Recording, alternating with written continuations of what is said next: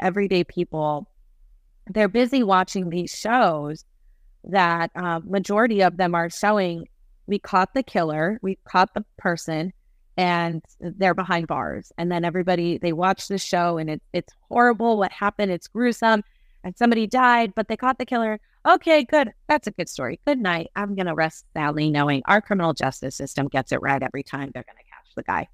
That is so far from the truth. You hear that a lot where somebody comes on a scene and, you know, they're panicking and they're trying to to guess like what happened. The assumption that the person makes on that nine one one call, whether it's a true assumption or not, it'll come back to bite you for sure, because they're listening to see, are you trying to already stage an alternative situation as far as, you know, what happened to her? You're already down this path of like creating this fabrication.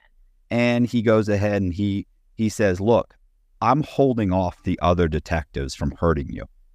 They want to hurt you for what you did. Tell them something and you can go home. Just tell them something so I can get you out of here. Go home. So go I, home. Famous last word.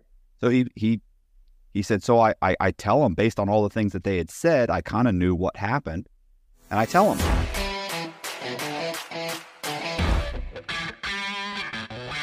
What, oh, they, what ended up happening?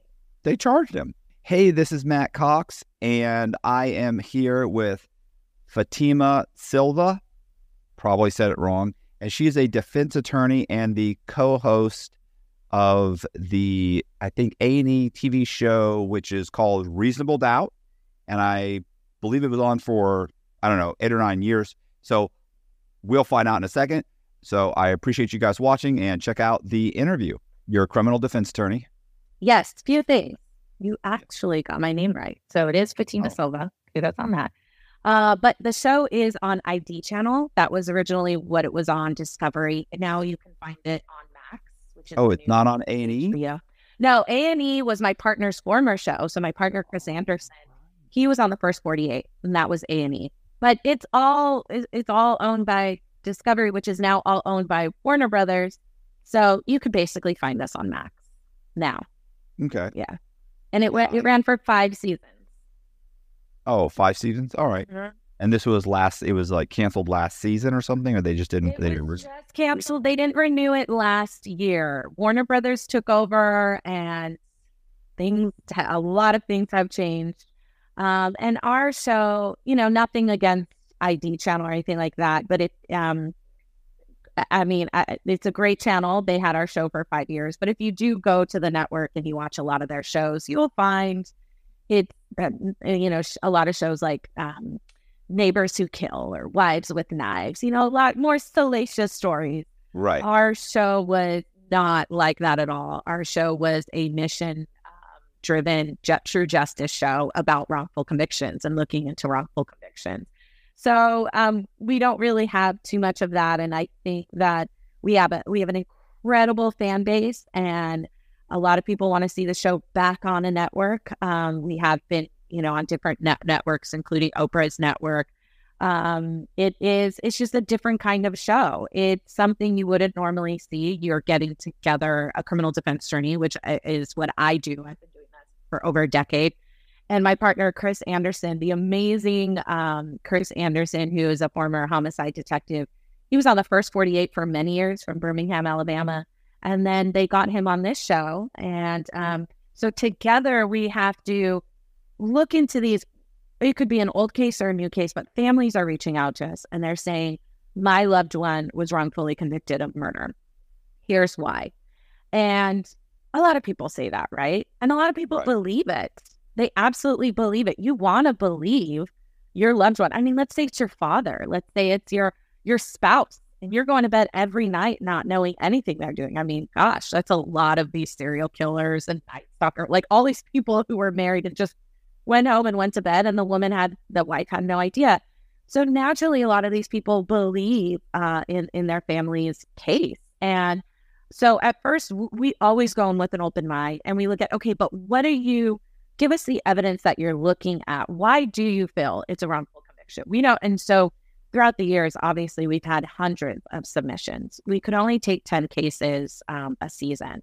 And so we would look at what are the reasons. If the reasons were pretty legit, if something seemed fishy, um, we would always do a FOIA request or get all the information from the, directly from the courts, not just the family. But if there was something there, our producers would give it to Chris and I, and then we'd go and take a second look. We'd go to that state. We traveled for every single episode, um, and we'd meet with the family and we'd dig into the case. And so, but ultimately it's Uh, a homicide detective and a criminal defense attorney having to have a meeting of the minds, right? So if you can imagine, and it was just me and another criminal defense attorney, or just me, right, I'd be wanting to look into every case. I'd say, you know what? We think your loved one's wrongfully convicted. Absolutely. We're out. We're going to provide you that private investigator. Normally what we would do is provide them an appeals attorney, private investigator. Um, I would have been wanting to help everyone. That was my problem. I wanted to help everyone. Um, and then Chris would probably err on the side of, nah, they're guilty.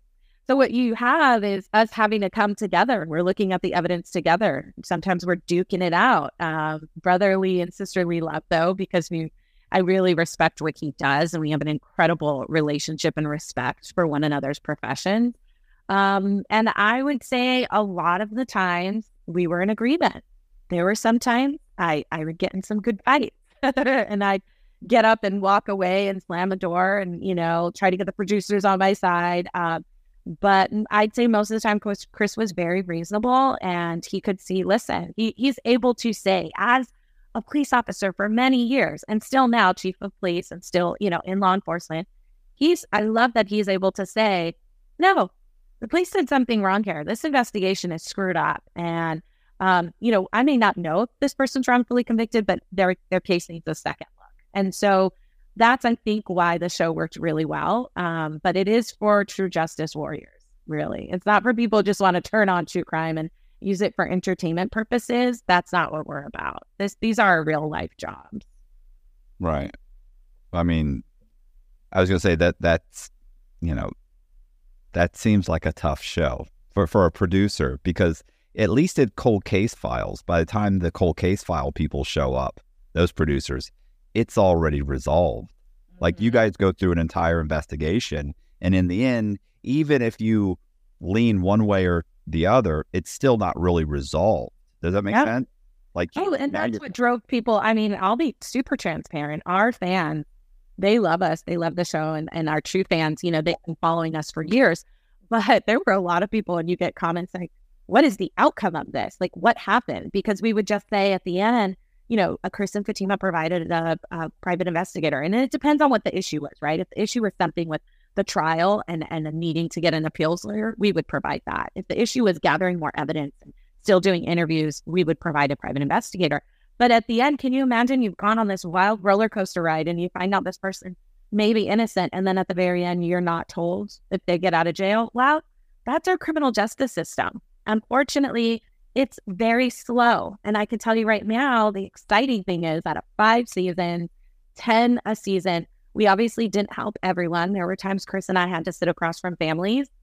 And as a criminal defense attorney, I hated this part, but I would say, we can't provide you help. We think that the only help... Good. It doesn't look good. And I would leave, if, if we felt like the person really did it, that was Chris's job. He would say, this person is where they belong. And he would rarely say that, because Uh, he's just filled with so much empathy and compassion for people that he understands how hard that is to hear. So the way we would frame it is, you know, I, I think this is going to be an uphill battle for you every year. And the more you invest, the more you mortgage your house, the more you continue to just not go out and live your life, um, the more you're gonna you're gonna find that you're gonna be disappointed, because there's nothing that's going to overturn this conviction. It's going to be very difficult. And that's kind of the way we would say they might be guilty. I would never feel comfortable saying somebody really did it. There were maybe a few that I agreed with Chris. Yeah, they did it. Um, but that's not something I was comfortable with. But yeah, it's tough, because out of the, the people we did help, let's say anywhere from three to four a season, you're not getting the update immediately. And so people naturally, we all want resolve. We all want closure, right? We're watching a show. We want to see, what's the outcome? Did the person do it? Our show is a journey. Um, and we are hoping and trying to pitch an update episode with um, I D Channel, with Discovery, because we have so many updates. We have so many of these folks out. I'd say uh, not even a quarter, more than a quarter of the people are out of jail now. They either got released on early parole suddenly, um, convictions have been overturned, they're getting a new trial. So suddenly, um, you know, they're released home. And so we do have a lot of updates for people. We try to update people on our Instagrams. Um, but I can say that that is tough when you're watching a show and you don't know the outcome. But that is the purpose of our show, to really t- draw back the curtains and show everyone this is our criminal justice system. And guess what?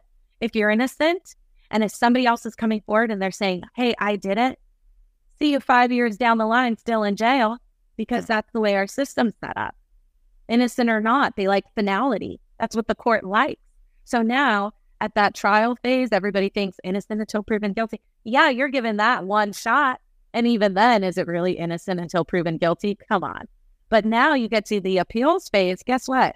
That burden completely shifts. Now it's guilty until you can prove you're innocent. Not maybe innocent. Not maybe somebody else did it. Not, you know, that you may have an element. You have to prove you're innocent. But did these people, did everyone that you... Uh, took the case or you did an investigation into, did every one of those people go to trial, or did some of those people plead guilty? Honestly, I think there was one or two where they pled, because we really didn't, we didn't really want to work with cases where there was a plea. It just makes it difficult for Chris and I to evaluate all the evidence, right? No evidence was really presented. Um, and so now we just have your side of the story, which we understand there was one case where it it felt like he was railroaded. And I think, I do want to say he might have had uh, a trial first, and then he ended up pleading after. That trial may have been a hung jury. I can't remember. But there was one case I remember where he pled, and we took it because we felt like he was totally railroaded. Okay. Yeah. I was going to say, you were saying like the whole innocent till proven guilty. I, I, I had a friend in prison, and he went to trial.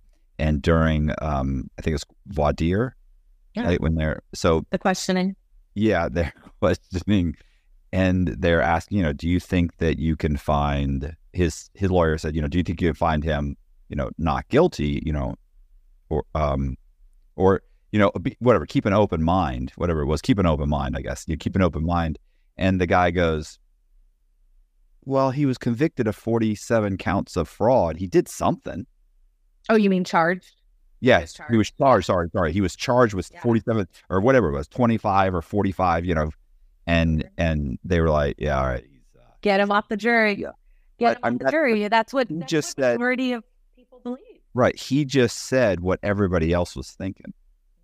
You know, he was the only one who was honest enough to go, I don't think so. I mean, something's wrong. Right? First of all, he's sitting at the defendant's table. That already doesn't look good. Um, you know what I mean? So it's, it's the, it really, and I like how you said that, like everybody else was thinking it, but nobody says it. So, uh, you know, the fact that he said it is, is great, because you can strike that person, right? They're already, they have a bias coming in. You're not supposed to, you're supposed to go in with an open mind and completely innocent until proven guilty. Um, but we do know everybody else is thinking that. We know majority of citizens think that when they're watching these shows, and when somebody is, you know, nowadays we have so much trial by media. If you're in the media and you are, you know, everybody's saying, oh, they did it. You don't even know all the evidence, but do you need it? You're already deciding, well, they probably did it. And that's what I encounter all the time with folks. And that's why I love shows like ours, because people just have, you can, the story can fit so perfectly. You're like, who else would have done it? That person was the only person there, the only person with the motive. And then you just, all this other evidence comes in. And then later you find out there was somebody else. I love those stories where it's like, no, it was a random person off the street. And people are like, oh, it wasn't the husband. Like, because we just, that's what, that's what people automatically go to. And although the statistics may show that that's likely the case, it, it's oftentimes when a woman's murdered, it's somebody she knows, somebody closer, and all of that. That does not mean you just take each defendant and go, well, statistics show every person has the right to that benefit to, of, of innocent until proven guilty. I forget the guy I, I interviewed the other day who was went to trial and was found guilty. Gosh, what was his name? Russ. It was Russ something. Anyway, they made a they did a movie about his case on uh, was it Netflix? It, anyway, it was uh, it was um I think it was called gosh, I know I'm going to get. We won't hold you to details, Max. It was it was called like uh the thing about Mary or the thing about Pam. Mm-hmm. Did you see that? Oh yeah. What, what I interviewed the guy. Uh, Ru- I think his name was Russ. Oh, really nice guy. Yeah. yeah. Yeah, but he was so funny because, you know, he said, "No, listen, the they, husband? yeah, the husband that they." Yeah. They found guilty. He's like, I mean, I came home and she'd been stabbed to death. He's like, and I did. He's like, I did say, you know, his biggest mistake. Well, not his biggest mistake, but one of his mistakes was, you know, he said she tried to commit or she committed suicide. He's like, I didn't notice that, you know, he's like, I didn't notice Multiple that she's been stab. stabbed a bunch of times. He's like, I just, there was just a lot of blood. And there was a, uh, you know, there was a knife sticking out of her neck. He said, but for some reason, I just thought, you know, she could have just stabbed herself a bunch of times. He's like, I don't, you know, I don't know. I was in a panic. Oh, they were just trying to get them yeah. there. Tough. Right. So then, of course, they should, by the time they show up, it's done. They're already talking in the front yard like, oh, never thought my first homicide uh, case would be this easy. What a slam dunk. Like they've already decided. I mean, you hear that a lot where somebody comes on a scene and, you know, they're panicking and they're trying to, to guess like what happened. And right. anytime you hear, um, the, and that's happened in one of our cases, the guy says she she the, she must have been, oh, um, she must have been cleaning the gun and it went off, right? Yeah.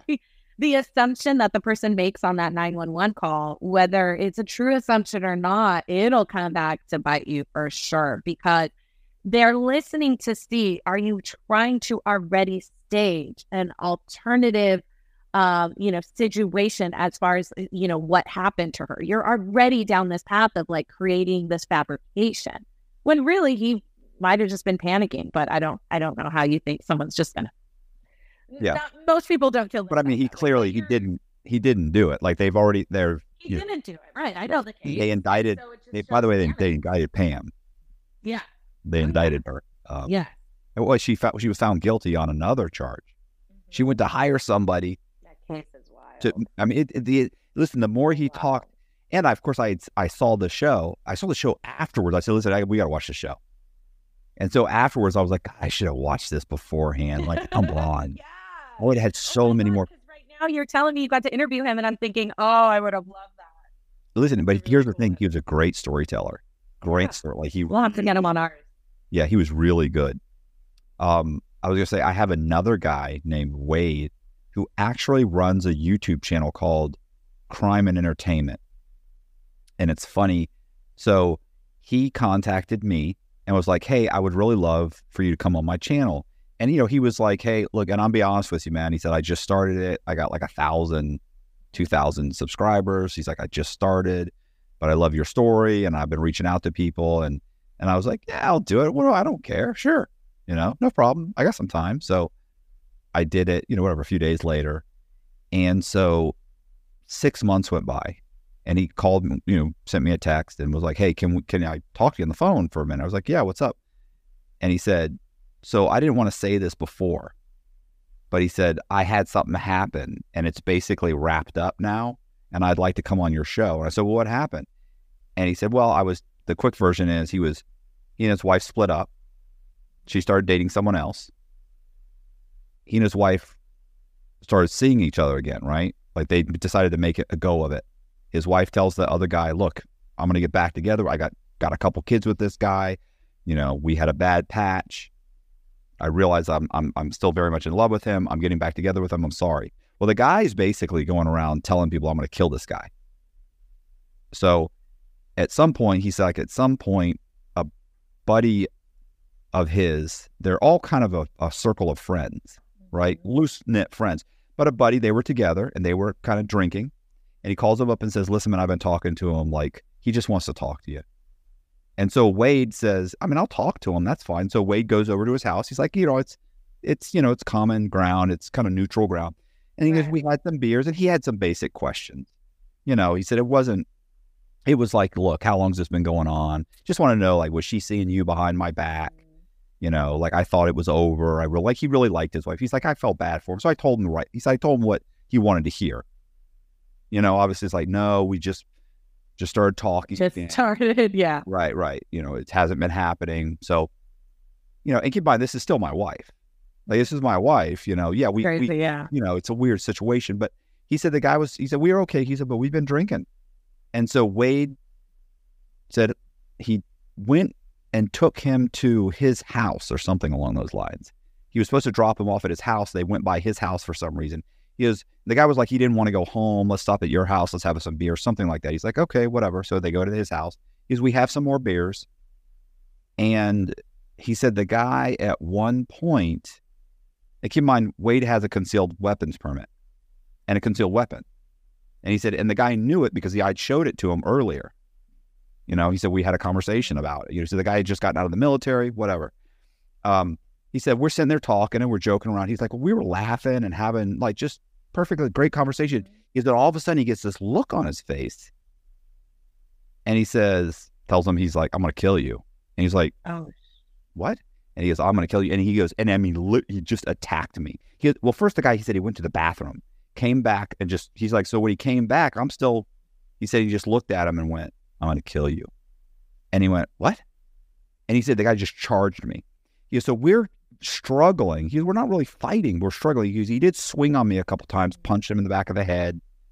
And Wade said at some point, he goes, he's bigger than Wade. He goes, he was bigger than me. He goes, at some point, he said, they're they're kind of grappling back and forth. He's and I kind of held him for just a second, and I was like, "You you need to calm down." He's like, "I I, I you know like I have a gun on me," and he's like, "Now he's afraid." He, there he, he goes, "Now he may go for the gun."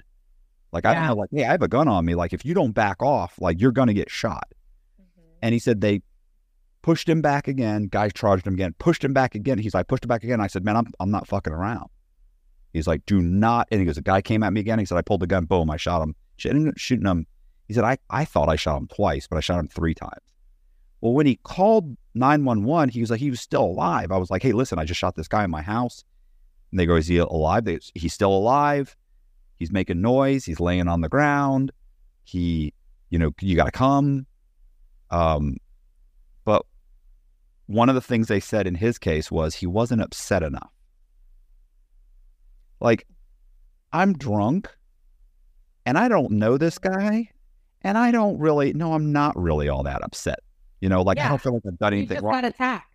Right. So you've, I always hear these people like, he was too upset. No, no, he wasn't upset enough. Apparently, there's a proper amount of upsetness that you have to be to pass the smell test. Like, I don't know. Well, I'll tell that to people.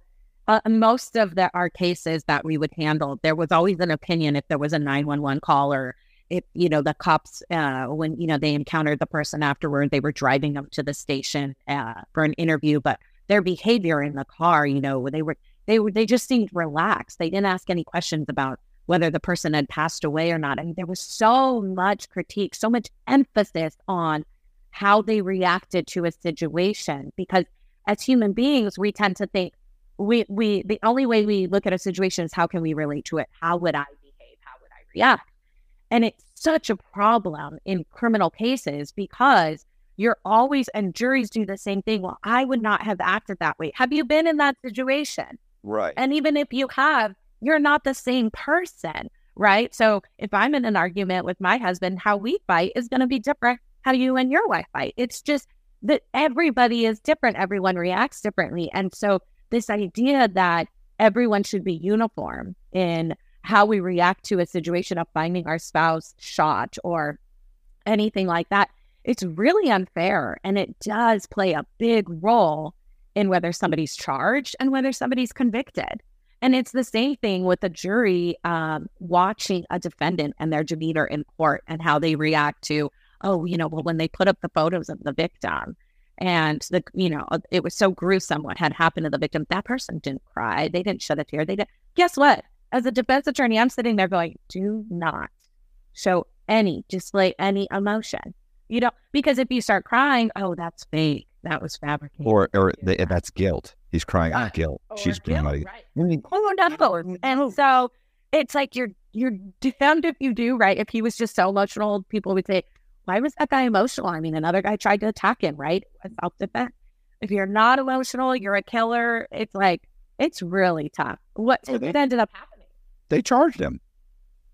Uh-huh. They charged him. He went to jail. He luckily, and listen, th- this is for sure. You know this. Luckily, he had like a hundred thousand dollars in his four oh one k, and he was able to bond out and get a decent attorney. Yeah. And eventually, the you or the sorry, the district attorney changed after about two years, and they presented. And so the new district attorney, his attorney went to him and said, I want to show you the evidence that we have. And he goes, you know, that was a big, he goes, it's a big, he goes, it was a big risk. He's like, this is a, listen, this is a state, you know, this was in like South Carolina, like there's a castle law, stand your ground, all of that. He's like, this guy's in his house.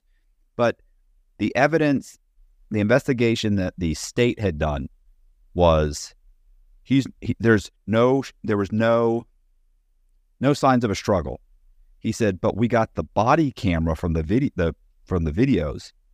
You could see the glass, a glass on the ground. You could see things knocked over. You could see, like, you could see all this stuff, but yet the report said there was the no... The report said no sign of a struggle. Oh, no, of course. No, there's none.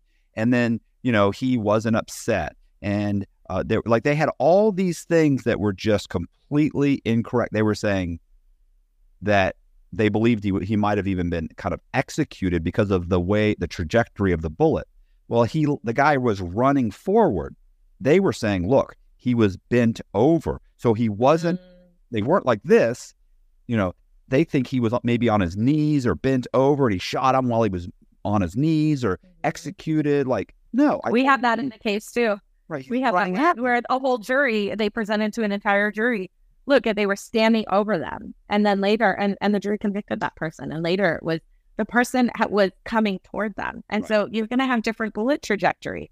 The assumptions that are made are so scary. Well, luckily, he they had an independent forensic, you know, examiner come in. Yeah. He, luckily, he had enough money to do that. So when they presented the case, they at least like they we showed them our case, their case. Here's what's going on. This is a problem.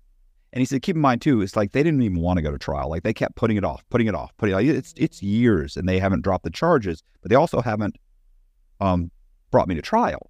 So anyway, after about, he said, after about two weeks, his attorney called him up and said, hey, you're, you're a free man. They dropped the charges. Great. Over. Yeah. Done. So he got, he got, I one- mean, they had to do a proper investigation, but two years. Yeah. That's a long time. Well, I mean, ha- I mean, here's the thing. Like, had he not had a hundred thousand dollars, right. He would have been in, he would have felt, uh, he wouldn't have been able to, you know, meet with as many attorneys, um, he wouldn't have had the finances to to have an independent forensic. You know, a lot of times if, if you go with the public defender, the public defender has to ask the court, you know, this is what we need. And resources are very scarce. And so you're not going to get the great, the greatest experts. And a case can absolutely come down to experts. Who can have the best experts? It, it means and financial means, it makes a huge difference in criminal court, sadly. Um. Yeah, listen, guys. I mean, I'm I'm sure you wild know. Case. I mean, we've we've seen some wild stuff on our show. You, you, you would love. Uh, it's just um, it blows people's minds, and I think there's such a trust of our criminal justice system. I think everyday people, they're busy watching these shows. That uh, majority of them are showing we caught the killer, we caught the person. And they're behind bars. And then everybody, they watch the show and it, it's horrible what happened. It's gruesome. And somebody died, but they caught the killer. Okay, good. That's a good story. Good night. I'm going to rest sadly knowing our criminal justice system gets it right every time they're going to catch the guy. That is so far from the truth. Mm-hmm. And our show is about exposing that. It's about exposing when you jump to conclusions, when you have investigators. Uh, who let's not even say, I mean, that's pretty shady stuff that the investigators and that would write. Oh, no struggle when signs of a struggle exist. But let's say you just have investigators who think they're doing the right thing. Gosh, how many people are behind bars and convicted wrongfully because investigators thought they were doing the right thing? They had this hunch. It was this person.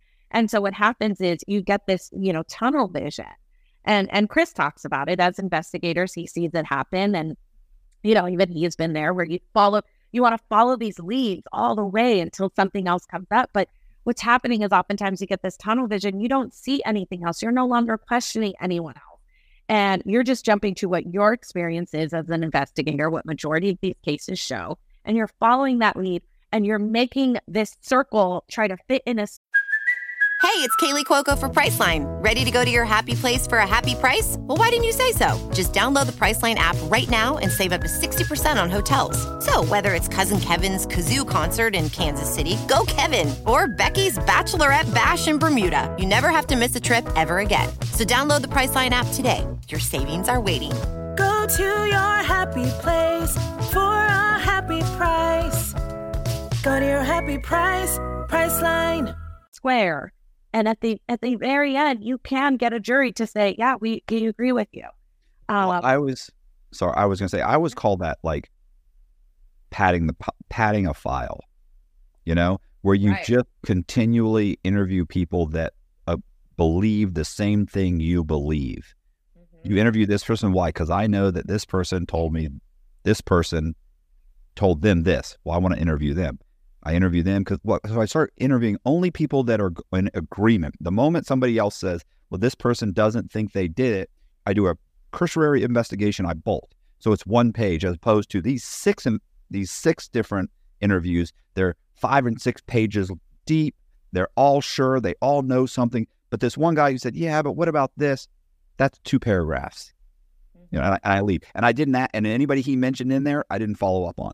Any of the things he mentioned, I don't follow up on. So by the time you're done with your file, it's super thick with this is the guy. Mm-hmm. And here's why.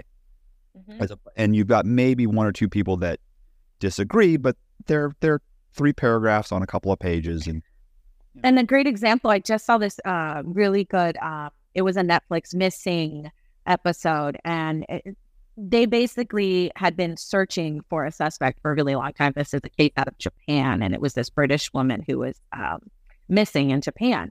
And there was this investigation, but it was going cold. And what they end up seeing is when they finally they get all this pressure, right? Prime Minister from Britain comes, and then they get all this pressure from Japanese, um, you know, higher ups. And so now they're taking a second look at the case. And so when these investigators who are tasked with going back to take that second look, they see this part where somebody has this really strong lead. It says, so uh, uh, a manager at this place said this guy would come in and he had complaints about this guy from many of the women. But then there's the investigator's conclusion, and he fails to follow up and says, this manager typically tells lies and is unreliable and has issues. I guess they just had issues with him in general. So they just dismissed what he said. In the end, that lead led, was the suspect. And so they went back and they looked at that lead. And it, but, but this is months later, um, I think years later. So in the meantime, more people, more women are missing, and who knows what he was doing in that in the meantime. The problem is when you have an investigator who has this bias and isn't looking at every lead and just says, well, I know this guy, I have experience with him, he's unreliable. Well, then nobody else is going to follow up on that. It's so dangerous. It is so dangerous. I interviewed a guy when he was sixteen years old. One of his classmates was killed maybe half a mile or a mile from his house. And he was kind of an odd guy. Like he's, he's like, you know, I was, I had friends. He said I had friends, but they weren't in school. Like they were kids around the neighborhood. So I was a little bit of a, of a loner. Well, the, the homicide detectives went and talked to several of her friends at school, and they had a psychological profile done by the F B I. And it said it's probably one of his, her classmates, probably somebody that knows her, probably a loner. And when they told that to the kids, they all pointed, they were like, oh, what about this guy? He has a couple classes with her.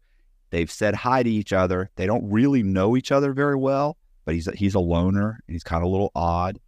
They go, they grab him. They bring him to the police station. They question him for eight hours. The detective tells him it's not, not videoed, not recorded. And this goes on for, off and on for a few, about a month. Finally, they get him in there, and they question him one day. They polygraph him. They tell him he failed the polygraph. And they and the detective that's been acting like his buddy, after about eight hours, he said, I'm literally, I'm in tears. I'm crying. They're telling me this is what I did. They've got a polygraph. Color They're telling confession me coming. And he goes ahead, and he, he says, look, I'm holding off the other detectives from hurting you. They want to hurt you. for what you did. Tell them something and you can go home. Just tell them something so I can get you out of here. Go home. So go I, home. Famous last word. So he he he said, so I, I, I tell them, based on all the things that they had said, I kind of knew what happened, and I tell them. So he said, in the meantime, of course, I said, I, I you know, I go to jail. He said, well, I, I'm, my mom's got, a, I've got like a single mother. She didn't have any money. So he stays in jail for the whole duration. When he goes to trial, so once he's in jail, he says, I didn't do it. Listen, false confession. So he goes to trial. By the time they go to trial, they get the D N A back. And it says it's another, it's not his D N A. Well, now what they, they say is, well, the girl was promiscuous, even though nothing said that. Keep in mind, his public defender's trying to tell him. She had intercourse earlier that day, but then this guy came in. Yes. Oh, yeah, we've heard that one. And he must have used a, a condom or something. That was actually the Central Park Five, I think they tried saying, too. Oh, well, this other guy who said he did it, and it was his D N A. Oh, yeah, but then these guys came upon her and then killed her. Okay. Just, despite all of the evidence, he's found guilty, goes to trial. He fights and fights and fights for sixteen years. Finally, the Innocence Project comes along. Wow. They turn his case down three times, by the way. Because mm-hmm. they're like, he's D N A. You're, or, or no, no, I'm sorry, there's not D N A. There was, they're like, you know, he he he signed a confession. He confessed. It's hard, yeah. It's hard. So, you know, he's been turned down. He's gone all the way through the appeals process. He's been turned down, been turned down by like the Supreme Court. Wouldn't even listen to the case. Like, no, we don't have enough here. So finally, he gets a low-level assistant to say, look, all he's asking for is that you test the D N A against the current D N A, because there was no there was no database when he was found guilty. No mm-hmm. database to check it again. They just checked it against him. Wasn't him. Mm-hmm. So they said, okay, fine. They put it in the system, and comes back to a guy who was twenty-nine years old at the time, uh, kind of a vagrant, drug addict. In and the girl currently in prison for murdering a school teacher with two kids. So while you guys focused on me and put me in... He went and killed another woman. And killed someone else. Mm-hmm. So even though all the evidence said that it wasn't me, you had... you. It, here's what bothers me is it's not just him. It's not just like a detective. It's two detectives, uh, probably a few prosecutors. Oh, absolutely. The ju- like, and I, I, and was anybody else charged for that, you know, for convicting and, and going after the wrong guy? You'll never see it. You'll never see a D A charge. You'll, ne- I mean, you have to have some major misconduct, but just lacking in experience, lacking in skill, lacking in wisdom in your investigation, you're not going to get fired. You're not going to see any discipline. You're not going to go to jail. No, they're just going to sweep it right under the rug and just say, well, that happens. Hey, you know what? Listen, evidence was pointing toward you. We followed the lead until it landed us. And, and it's just nobody's held accountable. But guess who suffers? This person who, you know, because they had tunnel vision, sixteen years of his life, his whole life, really, because you never come back from that. Yeah, he was. He got out when he was like thirty-two years old. You know what's so funny is, is you know, some... And, and look, I get it. You got out. Uh, I'm I'm glad. It's, you know, thank God that happened. I think that's rare that they correct a situation like that. And a lot of people with, you know, law enforcement would typically say, well, the system worked. No, the system didn't work. That's very rare. You fought like tooth and nail to keep him in prison. You never relooked at the investigation and never even considered it. But, you know, the problem with this guy is, you know, listen, he's thirty. He gets out when he's what, thirty-two, thirty-three? When they came to tell him, it took, he said, it took forty-five minutes to an hour for the the lawyer that came to see him in prison to convince him that this was really happening. Like, he's like, right. I, just, I was sitting there going, no, no, no. He's they haven't tested it yet. She's like, no, they did test it. He's like, no, it won't be tested till, for like a month. Yeah. He goes, and then even if they test it and they find out it's not mine, and she's like, they've already tested it. It's not yours. He goes, even if that happened, he goes, they're still going to retry me. I'm not getting let out.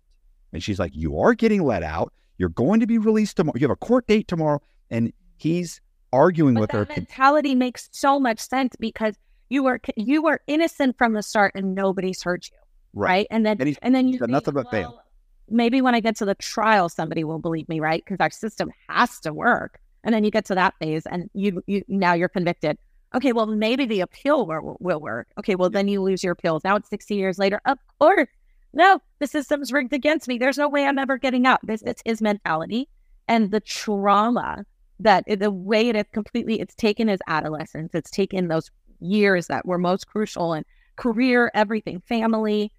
It, it's all that remains is the shell of a person who now feels like there is a dark black cloud over them. And there is, because all of society has labeled them already a loner murderer. Um, it's it's really devastating to see. Did you know a third, one third hey, of D N A? He's, sorry, he's talking at CrimeCon in uh, in September if you want to see him in, our, in Orlando. Oh, yeah, CrimeCon. Uh, yeah, we're not going this year. We were there last year. Hey, CrimeCon, what's up with that? Um, One third. A third of D N A, of, of exonerations that resulted from D N A. So a third of D N A exoneration um, involved false confession. And so that's a big amount. We're talking, these people were exonerated by D N A, but there was a false confession involved. So you, it, it, I don't think people realize you're put in a room, you're being grilled for hours, you're being told you did something, or you're being befriended and told you'll go home if you just right. give them what they need. You, you're being withheld food, restroom breaks, it's cold, whatever it may be, whether they're using the read technique on you, whether they're using, um, you know, violence to coerce you. False confessions exist, and a third of D N A exonerations prove that. So it's really scary. Um, but no, our system's not perfect. Investigators are not perfect. There's problems every day, which is why a show like Reasonable Doubt or any other wrongful conviction show, wrongful conviction podcast with Jason Flom, all of those are so necessary to educate our community, educate um, citizens who are all possible jurors, that you have to really look at the bigger picture here. You have to question everything and hopefully hold account, uh, you know, more. Uh, I feel like now there's a little more accountability, a little more. We're getting there with genealogy testing, D N A advancements, all of those things. Um, you know, shows like ours, shows like uh, podcasts out there. I do feel like now prosecutors are being, at, at least they know, look, you, you got to do the best job we possibly can, because this can come back and it's not going to look good. The problem is you're also not going to be, you're not going to be criminally charged. Or, right. It doesn't matter. Know, Listen. I, civilly, you know, because you're protected. If you sue, if they sue, it's not you. They're suing the police department. They're suing the government. So in, in my particular case, I won't go through the whole thing, but I, you know, do you do federal? No. Oh, man, because state's so much more fair. Well, I mean, I, I feel. So. I don't want to mess with federal. I, I dabbled in the beginning of my career, and um, it was too much. It was too heavy. I mean, I was young, too. I think I, when I was became an attorney, like twenty-six years old, and I'm just like, this is a lot. Um, and I, of course, I've always done state work and, and, you know, you get familiar. I think it's really important that an attorney that you hire is familiar with your local courts. It's familiar with the judges, the D As they're working with. You know, doesn't, not everything has to be completely adversarial.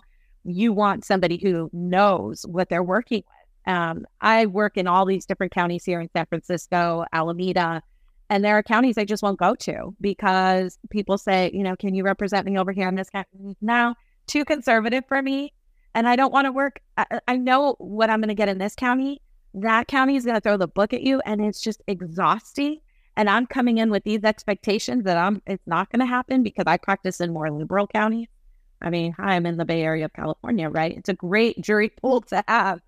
Um, but yeah, you there. Are, I've thankfully got to pick and choose, and I've never done public defender work. I've always done private defense work. So. Which means I also have had the privilege of choosing my cases. Um, I work here in my office building is with people who were formerly public defenders. I bow to them. They are amazing. Um, but, you know, they've had to take cases that they may not want to take or that they don't believe in. And it's really hard. Or they're just, they were drained. You know? Right. Uh, I was gonna, So in my case, um, you know, I got twenty-six years for bank fraud. Wow. And my... You know, the U S attorney said, "Hey, if he'll be interv- if if he'll be interviewed by Dateline, we'll consider that substantial assistance, and we'll reduce his sentence." And so, okay, I'll be interviewed. Of course, I have. No, I'm super guilty. Like, what choice do I have? So I was interviewed, And, you know, they, I was interviewed and they aired the program, and my lawyer goes and says, hey, he was interviewed, they aired it. You said you'd reduce the sentence. And she goes, I know. The prosecutor said, I know, it's just not enough. But you said you'd consider it substantial assistance. I did consider it, and it's not. So, yeah. So then there was nothing in writing, huh? No. Oh no, it's, it's, I got, I got you there. So here a second time it comes back and they say, you, um, there's a T V show that wants to interview Mister Cox. It's called, uh, it's called uh, American Greed. Uh-huh.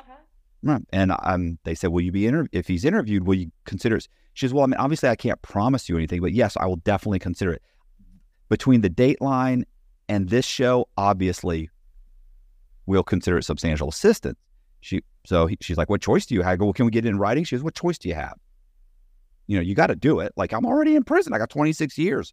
What choice do I have? I say, oh, go screw you. I'll just do my twenty-six years. No, I'm going to try. So I do it. I got to hope for the best, right? I go, I do it. It. They air the show. They come back. And the prosecutor says, it's just not enough. Wow. So then I'm approached by a company.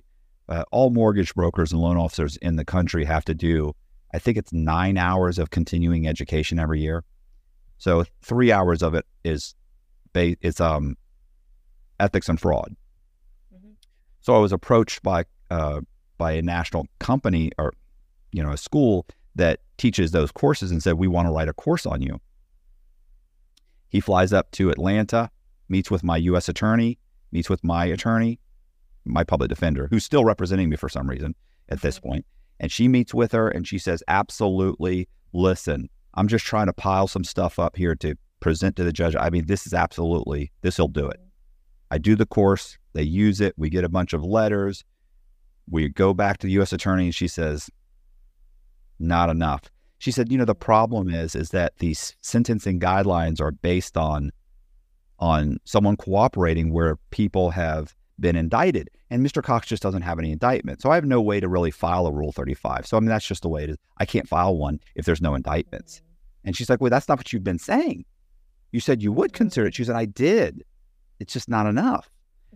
So I finally filed paperwork, right? I have a guy, he files, um, a guy who was, was locked up with, he was a lawyer, and he was, I was locked up with him, and he took on my case and he filed. I love that. Oh, it's much better than you. Than right. I can even tell you. Like, he's got twenty-two years. He's he's um, a rapid cycling bipolar that believes God is telling him he's preordained to be emperor of the world. Oh, oh.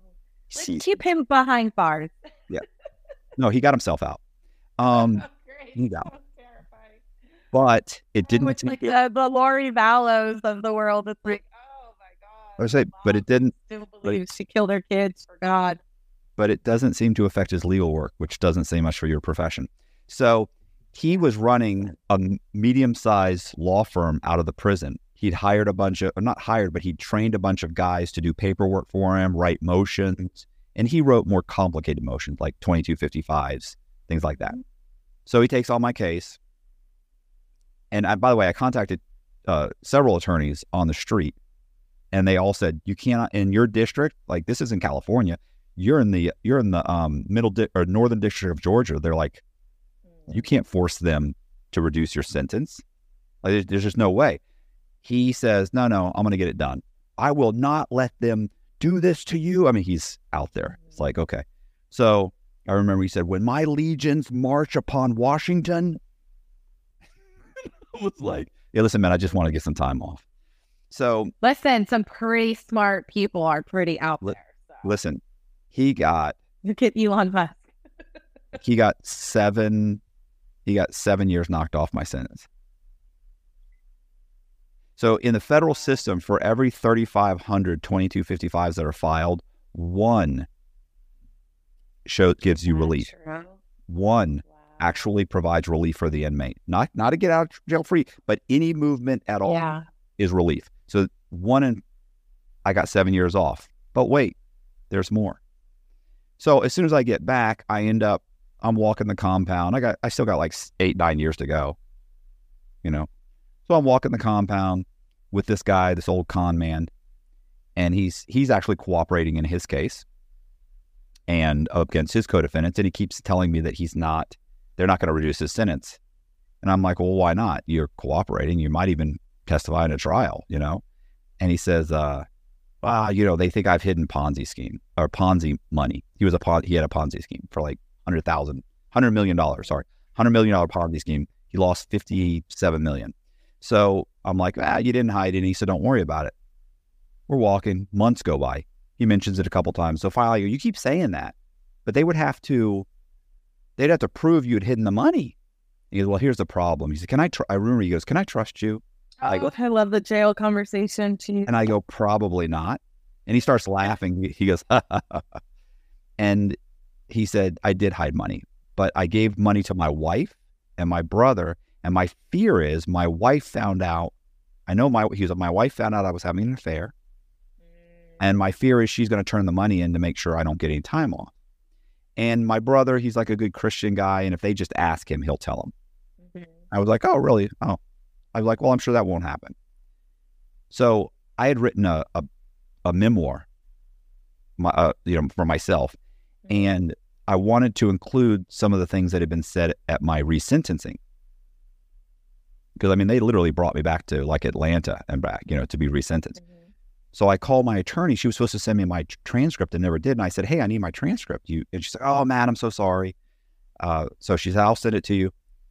And then she, I remember she said, she said, what's going on in there? And I went, nothing. What do you mean? And she goes, anything happening? And I went, I go, like what?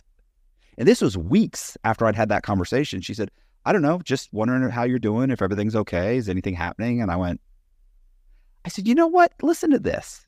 And I told her, and she goes, well, let me look into it. Maybe that could help you. And I go, they didn't want to give me anything to begin with, you know? Mm-hmm. So, oh, so, so like I said, that, that got like, you know, the guy, the crazy guy had got me seven years off. Mm-hmm. So anyway, so what happens is a week later, I get called into like, let's say, you know, it's called S I S, but you know, le- the lieutenant's office. And he says, here, you, you got a phone call. And I'm like, what's going on? So Secret Service agent. He said, I understand that you know where Ron Wilson hid Ponzi scheme money. Oh, no, no, no, no, no, no, no. I said, I want something in writing mm-hmm. that says you will. I will get my sentence reduced. I go, because it's not a lot of money. And I said, I se- seriously doubt that you guys are going to are going to give him any more time. And I don't see you charging his wife or or charging anybody else in this crime. I said, but I do know where there's a little bit of money. And he goes, he said, well, I'll get back with you. So he ends up sending me, we I get him on my email system. He ends up emailing me a copy of a letter from the U S attorney saying, if Mister Cox provides information that leads to the recovery of funds or in or leads to indictments, we will consider it substantial assistance. Now he goes, that's the best you're going to get. I said, that's fine. I tell him what happened. He goes and talks to the wife and the brother. They immediately give up half a million dollars. They indict them. Both of them get like, they got like six months probation, like fifty hours of community service, like something ridiculous, like nothing. And then the Wilson guy, he got six months added onto his sentence. So I'm thinking they're not going to give me anything. And sure enough, they don't give me anything. So I get the lawyer to file another twenty-two fifty-five. And when we file the twenty-two fifty-five, the government's response is, Mister Cox says that he's been cooperating up with us and that and that he's been in communication with the U S attorney's office and that we agreed to reduce his sentence. We don't even know what Mister Cox is talking about. We've never heard anything about this. We don't have any type of an agreement with Mister Cox. We don't, we're not going to reduce this. And so I send, in one of our filings, we send the letter. See, what they didn't realize was that the Secret Service agent was going to forward me the letter.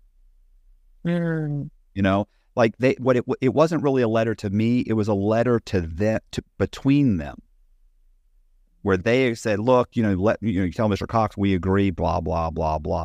So I send that. And I'm like, this is what he provided me. And sure enough, in the, in it, he provided me, hey, this is what their, your agreement is with the U S attorney's office. Here's a copy of the. Wow. Like, still, they could have, they fought it, but this. Wilson knew not to trust you, and he did. I mean, I don't feel bad for Wilson at all.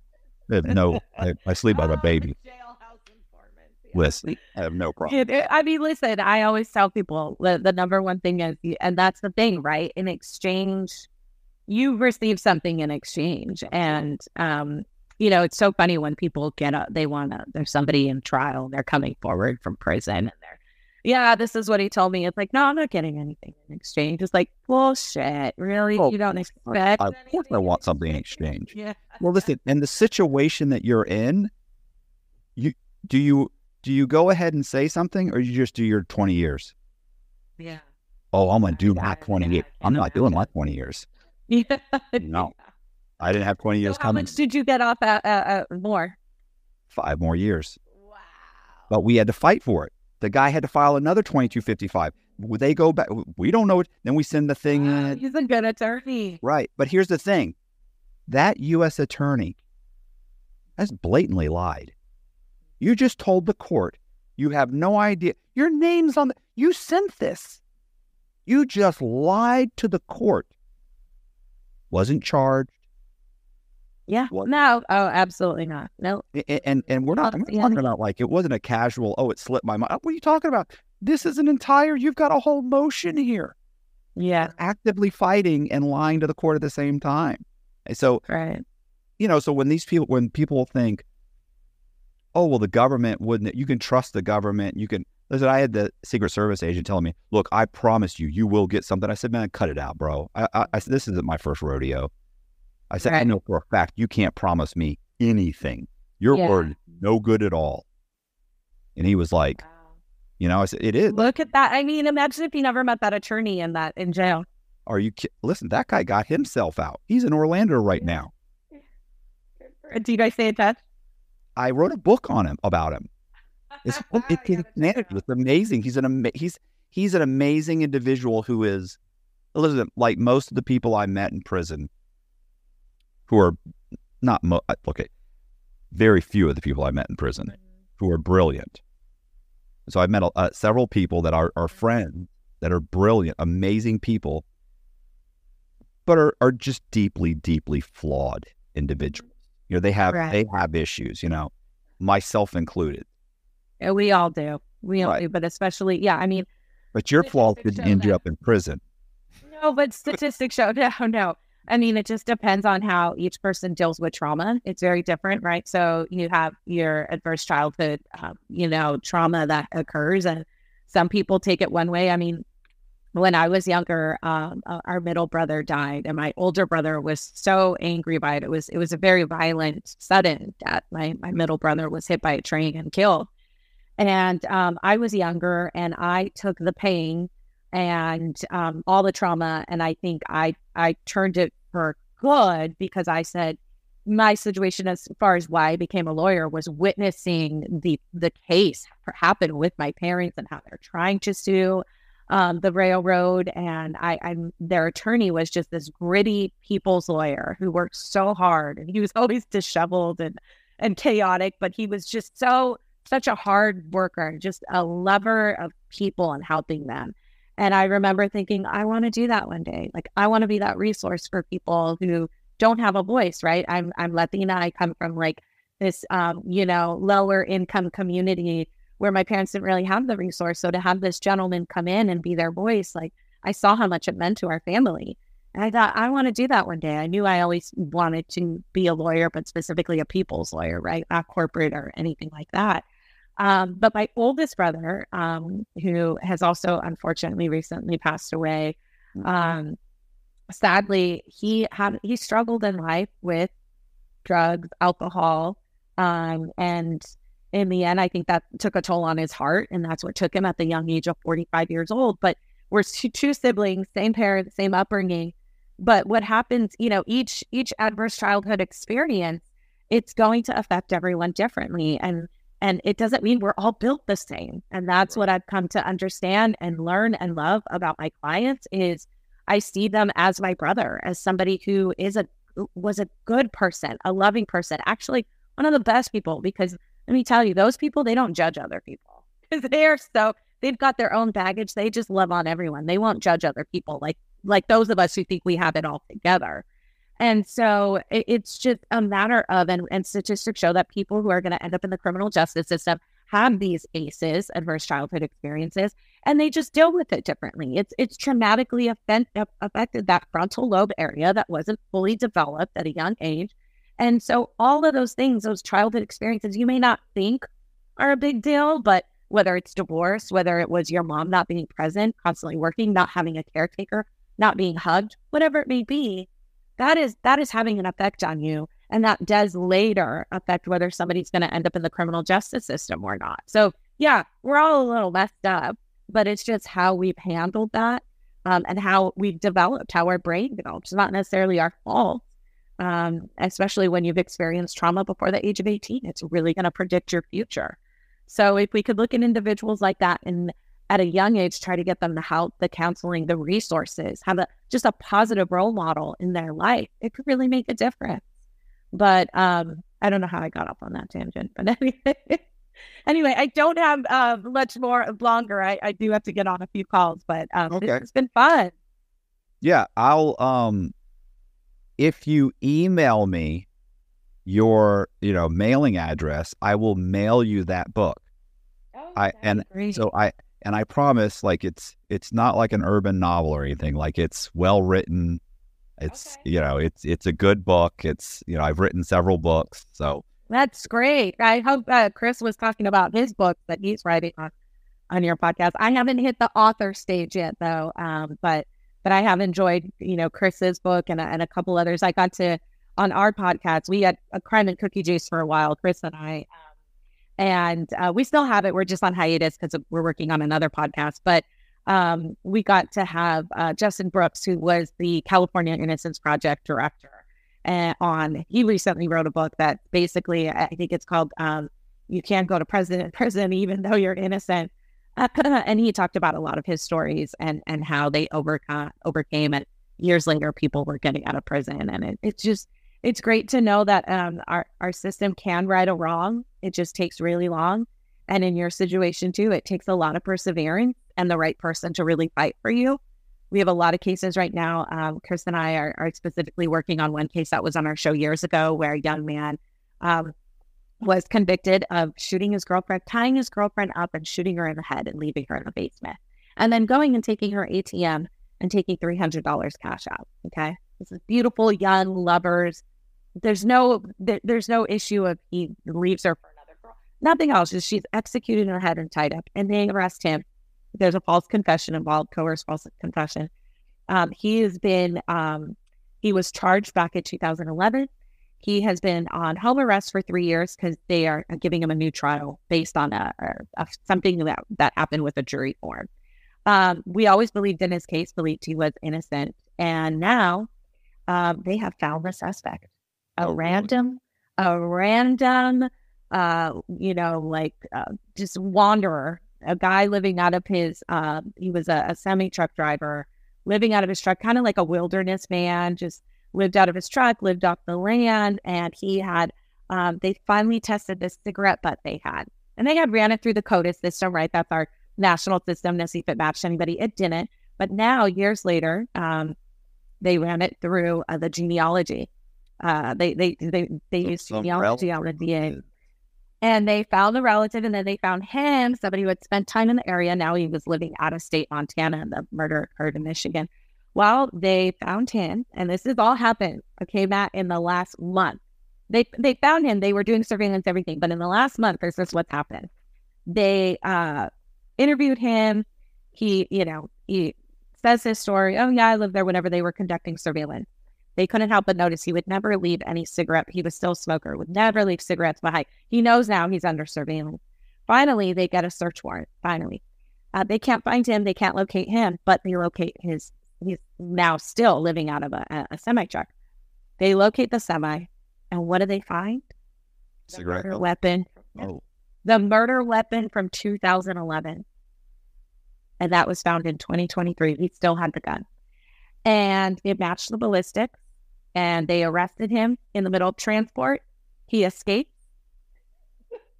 They found him in, in a in a kayak in the middle of the, the, the river somewhere. They finally got him back to Michigan. They just uh, charged him. Um, he was just arraigned. And now, guess what? Our boy, the uh, the young boyfriend who ten years ago was charged with our murder, case hasn't been dismissed yet, right? Because I mean, now they were just working together. Yeah, that, he, yeah. He was your part. That was your part. He was twenty, or, and this guy was like thirty-two. Where the whole time they were, the whole time they were arguing, he was a, it was a, he was the lone killer the whole time, and now yeah, suddenly I they're like, no, no, these, they were working together. And the surveillance video of the guy who used the A T M to get three hundred dollars never matched our guy, the the, the young man. He was a little, just had a friend. Shorter. He said, it was just a guy help. So now we're like, but you know what? We laugh about it, but but knowing what our system puts people through, and knowing, and knowing how these investigators and prosecutors don't want to admit they were wrong, uh, we are terrified because he's, the case still is not dismissed. Are they going to get this guy to say that he worked with this young kid, college kid? But from the start, nothing added up. The way the murder happened, all of it. But here he was, years later. Here he still is. Um, you know, uh, on. And finally, they just um, removed conditions of home arrest. And I think now he's just got an ankle bracelet on. But this poor kid needs to be exonerated. This kid needs to be declared innocent so that he can get his life back. So that's a case that Chris and I are currently working on, um, getting a podcast so out on. Horrific about that is that the likelihood that people think, oh, well, it's, it's, it's a done deal. You don't understand. Like the there's still a chance he goes to prison. Mm-hmm. Like, you know, we're laughing about it. But just yeah. like, said, like everything's, oh, it's it's ridiculous. Listen, people have gone to prison for in less ridiculous situations. They, like you said, they just don't want to say they messed up. Like, what's wrong with saying that? Look, from the start, nothing added up. Uh, what was taken from the home when she was killed? A bedspread and some clothing.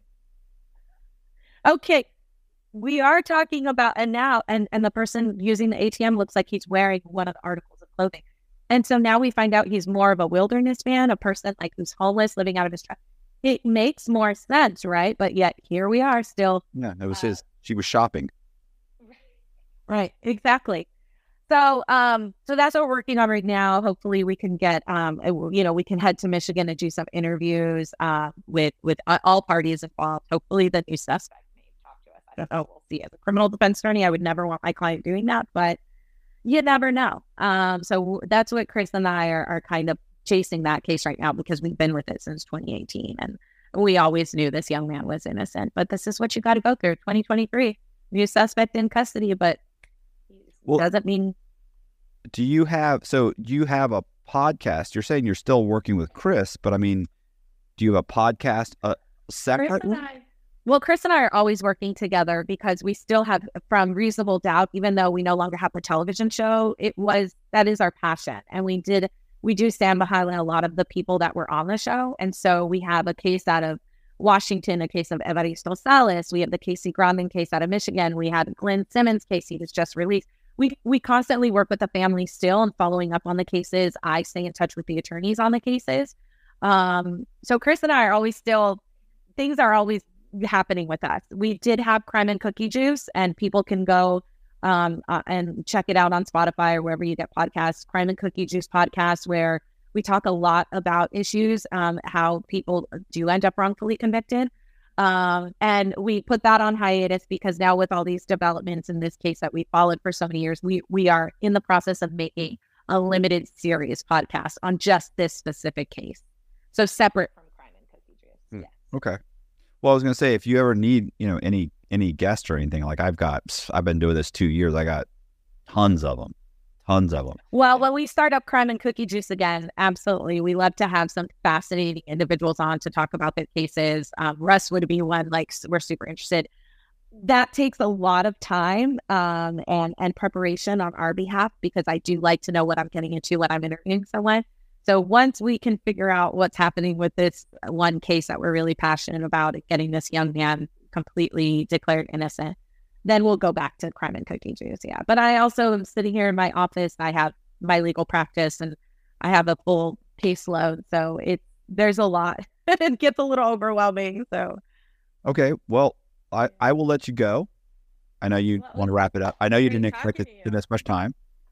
So uh, keep... Fun. Hold on. Give me one second. One second. Uh, do you have any links or anything you want me to put in the description? Um, sure. You could put our, uh, my Instagram, which is uh, at Fatima Silva E S Q. Okay. Well, I'll also have, um, we'll also put the link in the description too. So, hey, I appreciate you guys watching. Uh, do me a favor, hit the subscribe button, hit the bell so you get notified of videos just like this. Also, um, leave a comment in the comment section and in the description box. We're going to leave Fatima's uh, Instagram link. And in the meantime, if she comes up with any other links, maybe the, maybe a link to the, um, the Spotify, her, her, um, uh, the podcast, uh, Crimes and Cookies, Cookie Juice. Yeah. Huh? Crime and Cookie. Crimes and Cookie Juice. We might put that in there. I don't know. Check out the description box. I really appreciate you guys watching. See ya. Hey, this is Matt Cox, and I am going to be interviewing Chip Williamson. He runs a a, a YouTube channel called uh, Crime and Entertainment. Chip has a crime story, so check this out. So the well, I mean, obviously, you know, I know you because you interviewed me on your on Crime and Entertainment, correct? And you started that like how long? Like, like uh, probably year and like a year and a half, two years ago. I don't remember the exact date on the YouTube because we were doing some audio only before that, but I'd say roughly two years ago. So, um, and, th- and that started because of you getting arrested mm-hmm. for the charge was, was murder, right? It was murder and possession of weapon during a violent crime. Yes, sir. Okay. So, I mean, I'll, um, I mean, we we'll get into that, but I mean, let me let me start with like basically like the just at the beginning. Yeah. Where so where we where you were born? Like, um, I grew up in a town called Darlington, South Carolina, which is really known for not a lot but the racetrack. Right. Um, that's about all there is there. Uh, to do anything, any sort of nightlife or anything like that, you had to go to a neighboring town, Florence. Um, and I grew up there, went to school there all the way up through graduation, went to technical college to be a welder. Uh, got my first, I worked on radio for a little bit during that time. And then I got my first welding job. And then not long after that, I met my wife or soon to be wife.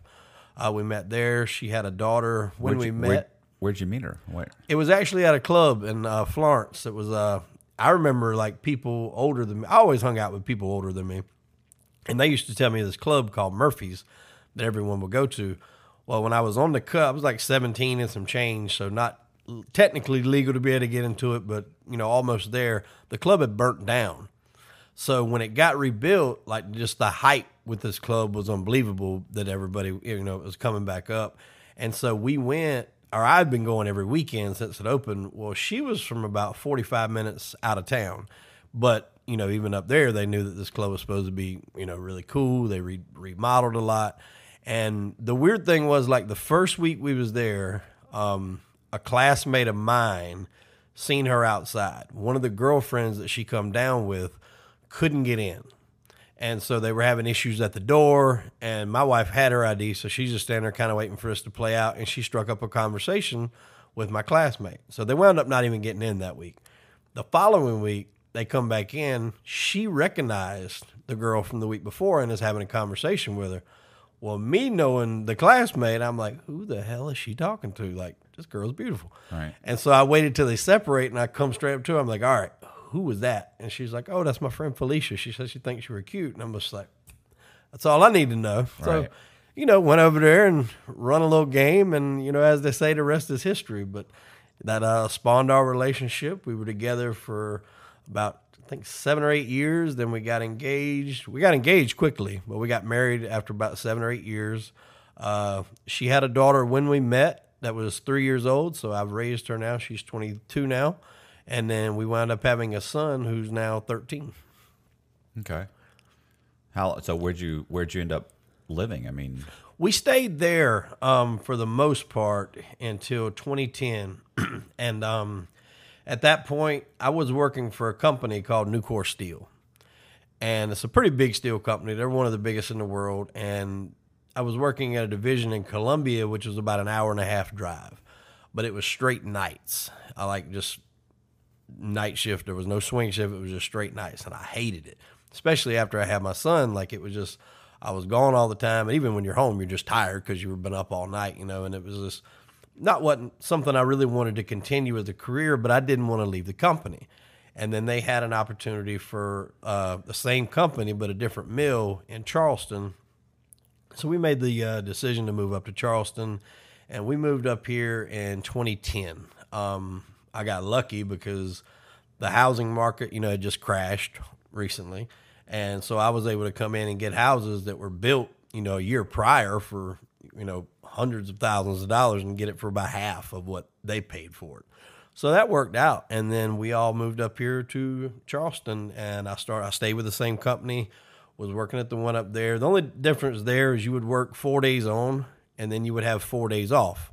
So essentially you only worked half the year, but it still would rotate nights to days. So I had some nights mixed in there, but nowhere near as much as the other place that was like straight nights. Right.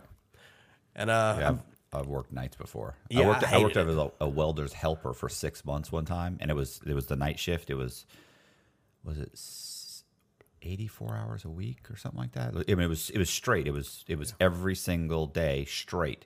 You know, you got a per diem, but it was just hell. It was it was horrible. Like it, yeah. you, you, by the time you drive back home, it's just in time to go to sleep, wake up, make your lunch, jump go. in the car, drive an hour and a half back. Horrible, yeah, horrible. Yeah. yeah, it's awful. I mean, luckily we didn't have to, I mean, the plant was closed, so we didn't have to worry about the per diem. But I mean, it, it was nice in the sense that you get your schedule for the whole year. So I could look at a paper and I know exactly what days I'm having off. So if I wanted to plan a vacation or whatever, you know, a, a trip, you could plan it inside of those four days. And then you really wouldn't have to use vacation unless something just fell on a day where you were scheduled to work that you absolutely had or wanted to go to. So it was nice, and they were a great company too, and it is beneficial to the part we'll get into a little bit later on. Uh, once a year, it's usually around March, I think it is, they give out what's called a Yippee check. And it's basically a portion of the profits to every employee. Nice. Now, they weren't doing as great. Obviously, we talked about it was kind of the recession at this time, but they were still giving out about nine to twelve thousand uh, per year, and that goes straight into your four oh one k, and then you get like a portion of that deposited to you. So maybe a thousand, I think it might've been like two thousand, and they tax it. So you wind up getting like twelve hundred bucks, something like that. Well, as the economy started getting better, those checks started getting better. So I think one of the last ones that I got was like about fifteen grand. So, I mean, that's, that's nice to yeah, go straight just, into your four oh one k. Just out of the, just out of the blue. Yeah. Well, you know, you know that you're going to get it. They, they, they call it Yippee Day every year. Uh, that check's going to come. So a lot of people look forward for that. They call the Yippee Day and then Black Day, because right after Black Day is when people that are on the edge of retirement, they make sure they get that Yippee check, and then they go on about their business yeah. and retire. But, uh, I mean, it was a tough job, but, you know, fortunately, I was able to build up my four oh one k pretty substantially, which uh, drastically helped out in the situation I would come to find myself in a little bit later on. Okay.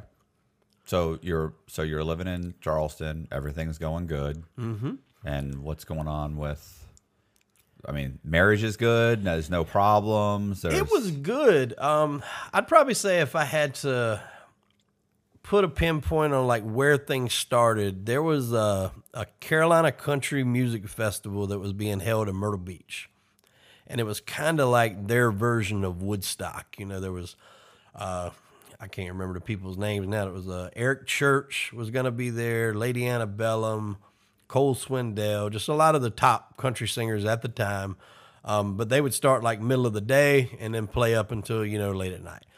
And we seen this and we was like, ah, this would be a cool concert to go to. So we went down there, and I actually went down on Thursday night. Another one of my buddies met me. My wife and a bunch of our other friends came down Friday. But like, it was pretty much just a drink fest type concert. Right. And Saturday, another one of my buddies that came late, he was like a uh, certified E M T. And he always tells me, he's like, you can't tell people I did that. So I can't tell his name. But uh, he seen me and he's like, dude, he's like, you look awful. He's like, have you slept? And I'm like, not much. And he's like, I got something for you. And he goes down to the car. He brings back an I V bag. And he hooks up the I V bag to me, and I'm sitting there in the chair, and there's a picture. I have to see if I can find it and, and send it to you. But uh, I'm sitting there in the chair. I've got an I V bag hooked to me, and I'm still get a beer in my hand. And then you can look on the counter behind me, and there's like every liquor bottle you can think of on the counter behind me. So it was a good time. But now following that, well, we go he, home. He gave you the I V to because he felt like you just had too much alcohol in your system. And yeah. But yeah. you wanted to keep drinking. Yeah, yeah, yeah. wanted to keep going. Right. So, what, from what I understand, they do that in Vegas quite often. Unbelievable. uh, so, so yeah, we finished this weekend. The last concert was on Sunday night, and so get up Monday morning, head back. Now, mind you, I haven't been home since I left work to go down there. So I've got a lot of stuff I got to do to get ready, you know, wash clothes, get ready to go to work next morning. Had to be to work at six in the morning. So I'm leaving my house around five. Get in the car, heading to work, and there's really no other way to put it. I just got sleepy and went off the road. You you always have that sound when you go off the road that you notice, like, yeah, oh, yeah, shit, yeah. you know. But it was like I heard that sound for like two seconds, and then I heard like a baseball bat hitting a light pole. I mean, it was just pow. And at that point, I could tell that I was airborne. And like for a minute, there was nothing. It was like I was floating, and I was just like, where did I run off a cliff? Like, what the hell's going on? And it was just bam, bam, bam, bam, bam. What did you hit? They were they were extending out a road, making it a two lane into a, a single lane into two lanes on each side. So they were digging out with the backhoe. I hit the area where they stopped for the, I guess for the day or for the time period. And when I went off, I hit like a huge section of concrete that was just there, just right. sitting there. And when I hit it, it basically sent the car in like a torpedo mode. So I was flipping corner to corner, not end over end. And so I finally, the car finally comes to a stop. It's sitting upside down on another car. And that was the only thing that I could visually see because it was dark. I seen the windshield of that other car. But at the time, I didn't know if I was on the road. So I'm like, I might have just killed somebody. You know, right. I was really nervous, but I had my seatbelt on. It's probably the only thing that saved me, really. I, and I typically don't wear seatbelts, but I did that morning. So I'm trying to brace my below my head so when I undo my seatbelt, I don't fall on my neck. Right. As I'm doing that and wiggling, it rolls off the truck onto the side. So now it's sitting like this with me in the top portion of yeah. the driver's seat. So then I get out. The windows are all busted, but I had tint on the windows, so they're not like shattered everywhere, which was good. So I rolled it down, and I was able to literally just climb out of the top. So I climbed out, and I looked like the first thing I seen was like the driver's side front wheel was completely gone. Wasn't there. And I get up there. I'm kind of sitting around. I'm trying to get my bearings, and this car comes riding by. And he's like, dude, are you all right? And I said, I think so. And he's like, you need me to call somebody? And I was like, I said, yeah, I guess just call an ambulance. You know, maybe something's wrong that I haven't figured out yet. You know, I don't know. And he's like, well, you don't need me to stay, do you? I was like, nah, I don't know if he was drunk or what he was, but I was just like, nah, go ahead. Just call him for me if you don't mind, because I didn't know where my phone was. So I was trying to pick out like the best place to hop down, because I was like, I don't want to live through this wreck, hop down, then that car move again and fall on me. Yeah. So I got down, I went, my phone was actually in my pocket. I didn't, never took it out, so I knew where that was. I walked up to this house, and the house was real distinctive. It was one of those houses where the whole house looked like a roof, and it come all the way down to almost like mid, you know, mid-level, but it was it was a very odd-built house. And I remember like looking at it as I walked up, like, wow, this is a crazy-looking house. So I knocked on the door, and the dude comes, and he's like, yeah? And I'm like, uh... man, I just had an accident out here with your uh, pickup truck. And he's like, huh? I said, I landed on top of your pickup truck. And he's like, man, that's my wife's truck. She's had that thing since high school. And I'm like, well, not now. My bad, bro. And he just shuts the door. Just shut it. He didn't say, you okay? You want a drink? Anything I can do for you? You know, a cold rag, nothing. He just shut the door and walked away. So I'm like, all right, guess he's going back to bed. So I was waiting. The ambulance got there. Looking around, it's like, you know, where's the driver? And I'm like, I'm the driver. And it's like, where's the passenger? I'm like, there wasn't any passengers that I know of. It was just me. I guess they couldn't believe that that wreck I was walking around, because I'll show you some pictures of this wreck. It's insane. Like every part of the car is dented in, moonroof blown out, front bumper completely gone, tire completely gone. I mean, it was a mess. Like, even when we went later on to pick it up from the wrecker, the guy asked how the driver was, and I was like, you're looking at him. He's like, oof, figured you'd have been gone. But this started a situation that I had to deal with in my back, because I really did get hurt. It wasn't something that was hurt, like, right off the bat, but it did develop me a lot of back problems that I still deal with. Did you go to the hospital? Yeah, I went to the hospital. I called, after I was waiting, when he shut the door on me, I called my wife and let her know. Then I called my job and obviously let them know that I wouldn't be coming in. And the ambulance got there, and my wife was on the way. So by the time she got there, it looked a lot worse, because they're transporting me to the hospital, so they've got me on a board. They've got tape wrapped around my head. Yeah. They've got a neck brace on. I mean, I'm just, I look like I'm, you know, in bad shape. Yeah. And she's panicking. She's, oh my God. And I'm just like, no, it's it's cool. They're just, it's just precaution. Like I was literally just standing up two minutes ago. So we go to the emergency room and they run tests and x-rays, and the guy comes back out and he's like, I don't know what your religion is or who you pray to. He's like, but just keep it up. It's working. And I was like, all right. But then like a week later I started, which I knew I was going to be sore the next couple of days anyway. That's always how wrecks are. Yeah. And I started developing some pain in my lower back, and it's like my L four, L five, L five, and S one are just really, really damaged back there. And since then, I've been using different techniques to try to help it, different shots, cortisone shots, I mean, different things. They're saying it's not imperative enough to go in and require surgery to do it, because then you're going to have a permanent discomfort yeah. for the rest of your life. But if we can manage it to where you can, you know, get by without having to do it, it's better this way. So those are the steps I've been following since then. But that particular incident kind of started a chain reaction because I was out of work for a little while. Uh, the job that I had got filled. I still had a job in the company, but the particular job that I had that time got filled. So I had to come back and take another job, which wasn't as desirable because there's, I mean, this plant's got like five different divisions in the plant. I mean, there's hundreds of jobs. But the one that I had originally, I really, really liked. And I wound up having to go to another one. And that was kind of, I would say, what started the ball rolling uh, on problems. And then what really kicked it into high gear was I had a friend of mine. He lived two houses down from me. This is a community much like, you know, the one we're in. Everybody's real close-knit. And we had a group of friends that would get together on the weekends. And we would, our kind of tradition was we would go on Fridays to a Mexican restaurant, hang out for a little bit, then go back to one of our houses in the group and just hang out in the garage and chill out, you know? Well, this one particular Friday, I could tell that the guy and his wife wasn't getting along. And which, I mean, I ain't gonna say that was unusual, but they didn't, they didn't do it a lot to the point you go say, oh, well, there they go again. Yeah, yeah. And, but I mean, great dude. Anytime I'd ever met him, always offered, you know, to bring something or, you know, great mood, wife, two kids, good job, off on Fridays, had a Harley, bike, boat, drove a Mercedes. Like, if you were to say, give me a life as a forty-something-year-old man, that's the guy's life you want. Right. And so we leave there. We go to a friend's house. We're all sitting around. You could tell he was probably drank, you know, one or two more drinks than usual. And my wife calls me. She's actually at another friend of ours' house that's, like, right around the corner. And she's like, hey, come over here and, you know, hang out with us for a little bit. So I was like, all right. So I told everybody there bye. Literally, like, down the street to the right. That's where they live at. So I'm there maybe fifteen, twenty minutes. We're talking.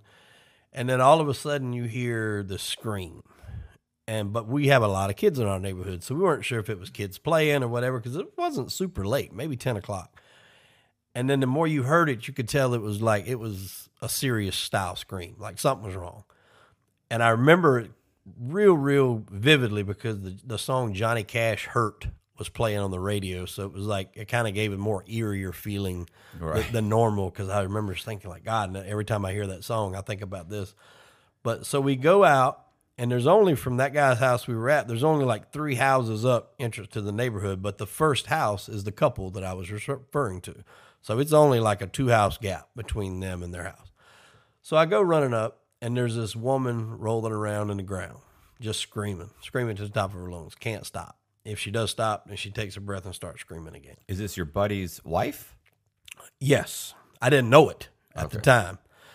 I, for whatever reason, the guy who house that I was with, he went straight in the house. I don't know what prompted him to do that, but I thought, because there was a car stopped, I think just trying to figure out what was going on. I was thinking maybe there was a domestic something, guy hit a girl, she's rolling around on the ground, something like that. So I go to the girl on the ground. Once I roll her over, I realize it's the couple that we were with at the Mexican restaurant. But she's already in like night clothes. I just left. They were in, you know, street clothes. And I was just like, what the hell's going on? And she's like, he did it. He shot himself. And I was like, who? And she said his name. And I, went, I was like, oh. So I went, go running in the house. And the way his house was set up, you come in, you had a dining room to the left, open area living room to the right, and then kitchen was like open to the dining room. And I seen uh, a pair of feet like hanging out. And when I cut the corner, the other friend of mine whose house we were at you know, before when all this happened, he was already at his head. He had his shirt off. He had like wrapped it around his head. And at the end of the day, what had happened was the guy put a gun in his mouth and he committed suicide. And Matt, when I tell you this was the worst thing I had ever seen in my life. Like I had never seen nothing like it before. I've been with, I've been with family members that are older and, and passed away. So I've seen death and I've seen people die, but that was, that's different. Like this was, it was just, it, I still, I get more nightmares about that than I do anything um, that I've went through since then. And I think that was just something that kind of started me on a downward spiral. I'd say probably a depression too. And it led to me and my wife kind of arguing a great deal. He's been known to cure insecurity just with his laugh. His organ donation card lists his charisma. His smile is so contagious. Vaccines have been created for it. He is the most interesting man in the world. I don't typically commit crime, but when I do, it's bank fraud. Stay greedy, my friends. Support the channel. Join Matthew Cox's Patreon. You didn't know, you knew the couple you'd had dinner with, but you weren't, like, were they a part of your group? Yeah. Um, I'd only recently met him, I'd say probably like two months. So we hadn't known each other, you know, like I said, years and years, but it, the, it's, he was just one of them people that as soon as he come in, he was going to click with whatever group he was with. You know, he just, super he just nice so, guy. So what did you find out happened? He just walked in there, pulled a fucking gun, like it. Were, were well, there... remember I told you I could tell they were arguing at the dinner, yeah. And from what I know, they had some arguments earlier on in the dinner, um, and there was a lot of stuff I guess behind the scenes that people didn't know, and it boiled over that night, and it was a situation where he had apparently threatened to do this a couple times, and so it was, you know, probably thought it was that again, but this time he actually went through with it. But this, I mean, he had never said that around any of the guys that right. had been with him. You know, hey, I'm I'm battling, I'm struggling, you know. That was never done. So, obviously, you hear that, you're thinking, well, he's probably doing that to control the woman. Right. Which is, you know, sadly, some people do that. You know, they'll threaten that to, to keep a woman under control. But, like, if I'd had to put money on any of my friends doing it, he would have been the last one to do it. Because, I mean, like I said, he had, on the surface, he had everything you wanted for, for a guy at his age. Um. So, okay, so that slowly started leading to, you know, you and your wife start having problems. Like, what are those arguments over? Uh, at the time, drinking. Um, I just didn't want to be home. I felt like if I was home, I was just going to sit there and be miserable. And it was, you know, and a lot of it was my fault. I'll, I'll square the, the shoulders on a lot of it, you know, put the blame on my shoulders. Um, you know, it... We had had issues from before, not, not, I shouldn't say issues, but we had had petty fights about stuff, but like for, you know how women are, sometimes they will come back up later right. on. And I'm not that type of guy. Like when we put a problem or an issue to bed, I don't want to bring it up again in six months. Yeah. Yeah. You know, and sometimes that would happen. And it was just like, it was getting to the point where I told my wife, I was like, you know what, we need a break. And, and I thought it was the, the right thing to do. I didn't say, you know, it's over. You know, don't ever want to see you again. That eventually led to that. Uh, we were going to get a divorce, but at first we were just like, hey, we need a break. We need to separate.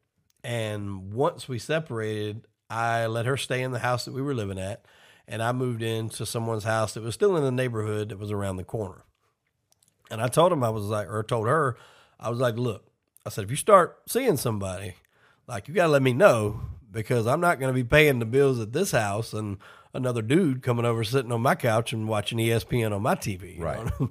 You know what I'm saying? So eventually that did start to happen. She did meet somebody, and I figured she would meet somebody. I mean, my wife's a, a great chick, you know, and I put, she's got her, uh, she went and got her master's. She just recently got her doctorate. So like, she's very smart. Um, and she brings a lot to the table. So I knew if she started to be actively looking, it would not take long right. for someone to jump on that. So I didn't even have a problem with the guy, you know, doing that. If I would have been in his situation, I would have jumped at the chance too. So when this happened, this is around, this is in twenty seventeen. The guy's suicide was in like August, July, August. This is around November when she tells me that, you know, she met someone. And I'm just like, all right, well, you remember the transition I told you, you know, you have to slide on out wherever you go is up to you. And November the first, it was the day after uh, Halloween. I remember we went over there and took my son trick-or-treating. And then the next day she moved out to another house. Um, the way our neighborhood is set up, you got like five different communities. So you have mine, which is like old rice. Then you have, you know, two or three more all the way back. I mean, it goes for miles. Yeah, that's and, like this one. You yeah. saw all the different subdivisions yeah. all located in one massive community. Right, and that's exactly what we are. And she moved in one about three subdivisions back. And, I mean, I broke her balls for a little bit about it. I'm like, you couldn't have moved, like, you know, ten minutes away, you know, right. something, something like that. And then I got to bump into you at Publix or something. But, you know, it, it still wasn't uh, hateful. It wasn't like we hated each other. And, you know, that was the situation. I mean, she was doing her thing. She met the guy. The guy moved in. I was doing my thing. Um, and it was what it was. We were going to get a divorce. Did um, you did you know the guy? No. I had no idea who he was. He was not from around here. He had recently moved here. And uh, so we were going forward with everything. We agreed we were going to get a divorce, um, partly because I could give her some of my money from my four oh one k. And I was actually, it was kind of a workaround for me. I was going to pull more out, agree to pull more out than what she wanted. And then she was going to give it back to me. Right. So if she only so wanted to pay the fees. Right. You don't have to pay the fees and all that. It was a way for me to kind of get an early withdrawal, basically a little workaround. So if the I R S is listening, that didn't happen. So we're good. That's fine. No harm, um, no foul. Uh, so that was the plan. So I hired a divorce attorney. Um, and we just really didn't talk until around the month of December. Uh, we were trying to figure out like how we were going to do things with the kids and, you know, who was going to go where, what was going to go what. And we were just talking. And I'm like, you know, well, how's things going with you? And she's like, eh, not too good, this, that, and the other. And, you know, I was just kind of, you know, messing with her. I was like, I told you, you know, you're going to have a hard time trying to find somebody that's going to put up with all your shit, you right. know. And, and uh, slowly but surely we started kind of talking again. But I think we both weren't sure if it was something we wanted to restart, but there was definitely still love there, you know, and that's, that was normal. Yeah. That's very common. Yeah. I was actually saying that to, to Connor. I was like, you know, guys will like, you can have a breakup and then you'll, it's funny, even pe- couples that are at each other's throat, you still, every couple of weeks, you might get that phone call, like, can you come over? You know, you're like, yeah.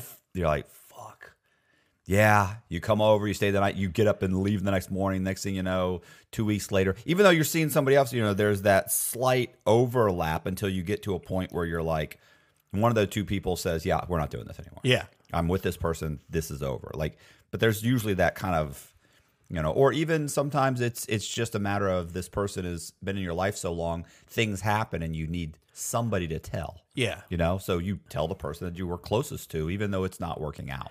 Yeah. And that was, that was a lot with me and her. Like, you know, we've had a lot of people pass away in, in her family. Um, her dad, who was hugely important in her life, uh, he passed away, and that was like really put a number on her. Um, later on, her aunt suddenly, shockingly died. She had a uh, brain tumor, and the, their family structure, she was only just a couple years older than my wife. So even though that was her aunt, they were more like sisters because the time gap wasn't, a, or age gap wasn't very huge. They both had daughters that were the same age. So, you know, we've been through a lot together. And, and I think to your point, that's exactly what it was, is sometimes, you know, you just need family. Yeah. And, or, and people that's, you know, you know, your backstory and aren't going to judge you for it. And, you know, things that's happened. And I think that was a lot of what led us back together, because there was no doubt we loved each other. It was just to a point to where it was becoming that Pam and Tommy relationship. Right. You know? And, uh, well, we kind of was seeing each other on and off, and that lasted through Christmas. Um, we seen each other a little bit through Christmas, and fast forward to that kind of went off and on for the next couple months. Then we got to Easter. And at this point, the guy was living with her at her home. He had then moved out. I think in January, he left to go back home and was going to stay home. I'm not sure what happened, and home for him, I think, was Pennsylvania, I think.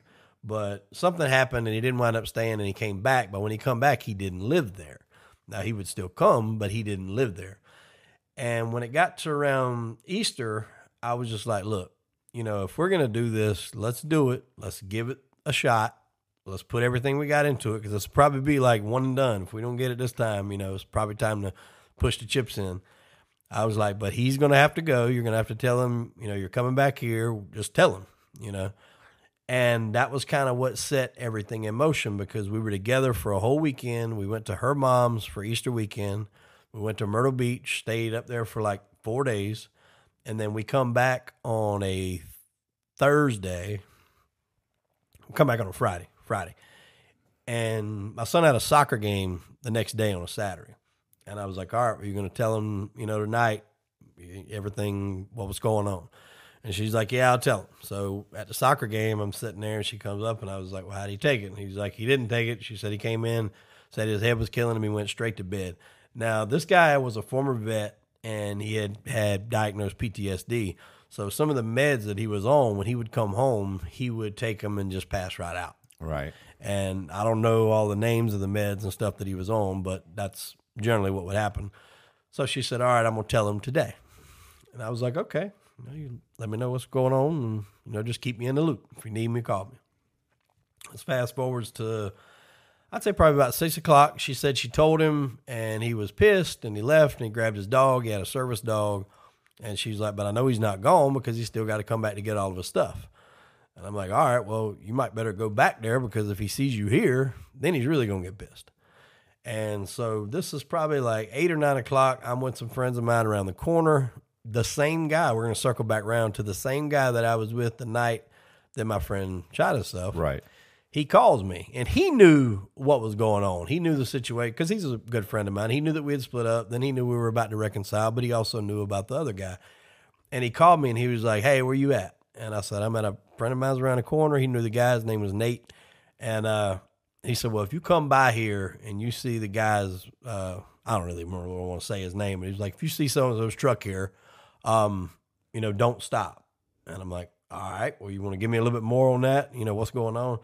And he said, well, they come riding by. And he said, I went up to the car and was like, you know, hey, guys, what's going on? And he said, I could tell your wife was visibly shaking. And he said, I asked him what's up. And he said, oh, we're, I'm just looking for Chip because when I find him, I'm going to fucking kill him. Now, I didn't know this, that all this was going on. So I'm trying to call her phone to figure out what's happening. Her phone's going straight to voicemail because I guess when he came back, things got violent. He was punching holes in the wall. He broke her phone, apparently roughed her up a little bit, but I had no way to find all this out because her phone was smashed. So later on, he calls me again and he said, hey, I'm going to have uh, him at my house. He said, if you come by here, it's just going to be him. But he's like, I'm going to try to talk, figure out what's going on. But if you ride by here, you know, just don't stop. I don't want anything going on at my house. I'm like, all right, you know, that's fine. So I go back to my house. I'm just sitting there. I think I was watching like a U F C or something on T V. And my daughter calls me. She but worked. He knows where you live though, right? Yeah, yeah, he knows. He knew, okay. But I, my car wasn't at my house. Oh. When they were looking for me, I wasn't home. Oh, okay. So had I been home when he was making he her drive around by, looking yeah. for me, probably would have stopped by and things would have maybe, who knows how they went at right. that point in time. But by the time, you know, I, I get home, this is, This is probably like twelve thirty because it's like the main event of the U F C's coming on right then, which is why I went to my house to watch it. So it's probably at least twelve thirty, one o'clock because they come on pretty late East Coast time. And I talked to my daughter. She worked at the Mexican restaurant that I was talking about earlier. I said, I called her. I said, when you get home, let me know your mom's okay. So she gets home and then she calls me from my daughter's phone. She's like, yeah, she's like, he got upset, but she said, Jamie got him. He's at Jamie's house. You know, don't worry about it. He's he's going to be staying there. And so I'm thinking, all right, well, he's going to be staying there. They're good. I'm I'm good. So I'm in bed watching the U F C, and then all of a sudden I get a text, but it's from his phone. And he said, hey, are you home? And I text back. I said, yeah, I'm home. And he was like, can me and you talk? And I was like, yeah, about what? And he was like, man, he said, I don't want no drama. I don't want no B S. He said, but I feel like I'm being lied to on certain situations. And he said, I feel like you'll tell me the truth.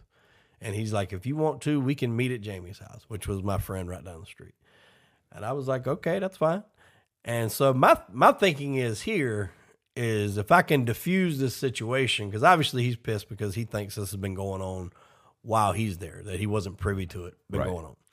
So I'm a pretty smooth talker, and I'm thinking I can diffuse this. Yeah. And just think, hey, maybe she just wants to come back home. So we go down there, and that's exactly what it was. He was just saying, you know, I want to know how long you guys have been talking. You know, I was like, well, to start with, that's still my wife, so it's really none of your business how right. long we've been talking. But to answer your question, like this just, we just decided this, both recently. And so it would go from like high tension to back to being nothing at all to, I'd say fast forward two hours. And it was basically like three guys sitting in a garage talking, right? Just with weird extenuating circumstances. Right. But we go to leave, and this is now, this is probably like two thirty by the time we get together there. We're talking probably four thirty. The guy whose house we were at was like, all right, I'm fixing to shut it down. He's like, if you want to stay here, you can stay here. He said, or you get Chip to run you home, whatever you want to do. And I looked at him, and he was like, he said, do you care, you know, running me home? I was like, no, I don't care. So we shut the garage, and then he's like, you know, man, I don't know if I want to go home. He said, I know if we go home, we're going to start fighting. And my house from his house is like six houses down the other way. And he said, do you care if we go to your house? I'm like, no, I don't care. Because at this point, I didn't perceive this guy as a threat. Right. Now, I'm not going to say we were friends, but, you know, I just didn't perceive him as a being violent. So we go and we pull in. During the time we were talking in the garage, the story I just referenced to you about the guy that committed suicide came up. Well, I don't know if he was trying to match the story or, you know, to, to say something similar, but he held up his wrist and he was talking about a bracelet that he had. He's like, do you know why I wear this? And I'm thinking, no, I would not know why you wear that. Right. But I said no. And he told me the story of a guy that he was in service with. He was in the Army, that they were together in combat, and he, the guy got shot in the head. He was trying to save him, but whatever he did wasn't the proper protocol, and they kicked him out of the Army for it, whatever they call you that. Um, they got a name for it when they... Not dishonorably. Dishonorably charged? I think maybe or? dishonorably charged, dishonorably discharged. Maybe that might be what it is. But in actuality, that wasn't even true. I didn't find out later. It was partly true. I didn't find out later till he was never actually in, like, battle. He was intelligence. He sent a guy into somewhere with his intelligence that got that individual killed, which was what got him booted out, which was why he was diagnosed with P T S D, because it did bother him, which was also the reason why right before him and my wife met, he had just gotten out of a mental institution in Alabama, which she didn't know and, until much, much later in the relationship. So that was the correlation, but he put it like he was there himself. Right. When in actuality, he was kind of behind the scenes. Still, it was still his fault, and you could tell that it bothered him. Like, he was crying. He cried in the car. So at that point, I'm really thinking this dude just maybe just needs somebody to talk to. You know, now he's losing, you know, what he thought was his relationship, and, you know, maybe he just needs someone to talk to. So we go in my house, you know, we're looking around, just talking different things. This is probably four o'clock-ish, somewhere along in that neighborhood. You know, had a, we each did a shot. We're talking about different things, and we get on the subject of tattoos. And uh, we were talking about another one of my friend's moms. He's like, well, she's always said, you know, crappy things about people with tattoos. He's like, you're covered in them. Does she ever say anything to you? And I was like, no, she ain't ever said nothing to me. I said, I got them all over. And I kind of pulled down my shirt slightly, and he seen this one on my chest. And when he seen it, he reached at the bottom of my shirt and pulled my shirt up to see it. And when he did, he noticed, if you see right here, I got an open heart surgery scar right there. Okay. When he seen that scar, he was like, damn. He's like, what happened there? And I said, I had open heart surgery uh, my senior year in high school. And he's like, you know, just, you had a heart attack? And I was like, no. I said, it was something that they knew from birth. It was a, they called it a V S D, basically a hole in the heart. I said, but my senior year, they were able to tell that the hole was bigger than what they thought. And that if it was going to be repaired, better to be repaired then up under my mom's insurance than to do it later on, you know, later on in life where the complications might be worse. Right. So senior year in high school, I missed half my year for getting the heart surgery done. And when he seen that, he was kind of like, you could just tell his whole demeanor kind of just changed. And you know, when people, especially when they've had too much to drink, they do that shit where they like bro hug, you know, and kind of like bear hug you and pick right. you up. So he done that, and I didn't think much of it at the time that he did it. I just, you know, I didn't never been around the guy. I didn't know how he could hold his alcohol. I didn't know how much he had had to drink. I know he was drinking at the garage, and then when we got back to my house, he had had two Land Shark beers, and then we each shared a uh, shot. Law enforcement often questions him, not because he's suspected of a crime, but because they find him fascinating. He is the most interesting man in the world. I don't typically commit crime, but when I do, it's bank fraud. Stay greedy, my friends. Support the channel. Join Matthew Cox's Patreon. So he goes to the bathroom, and I kind of move to where my stove is. Now, my kitchen is set up basically like an L. So you have the refrigerator here and a hallway here. After the refrigerator, and you got the stove, and it curves back around the sink. So it's very tight and confined. I'm sitting up against the stove, just, you know, chilling, waiting on him to get out. I actually think I was responding to some messages throughout the night. I even text uh, my wife from my son's phone. I'm just like, hey, everything's good. You know, he's actually with me. We're just talking, trying to make sure everything's good before I bring him back over there. He comes out of the kitchen, or out of the bathroom, into the kitchen. He comes straight up to me, and the first thing he does is, like, grabs me and jacks me up. So, of course, like, my ass goes up onto the stove. I'm trying to figure out what, like, what the hell's going on. And he's like, I'm going to fucking kill you. And I'm just like, I thought he was joking for a minute, but then, like, the more I could feel his hand and I seen that look in his eyes, I was like, all right, this dude's not joking. So I was able to get down off the stove. He tries to, like, knee me, bring up his knee. So I turned my body a little bit. He still got me slightly, but I, he didn't really get it full effect. And I told him, I was like, dude, if you don't get off me, I'm going to shoot you. And he goes back, he cocks back his right hand. And, and I'll jump back one second.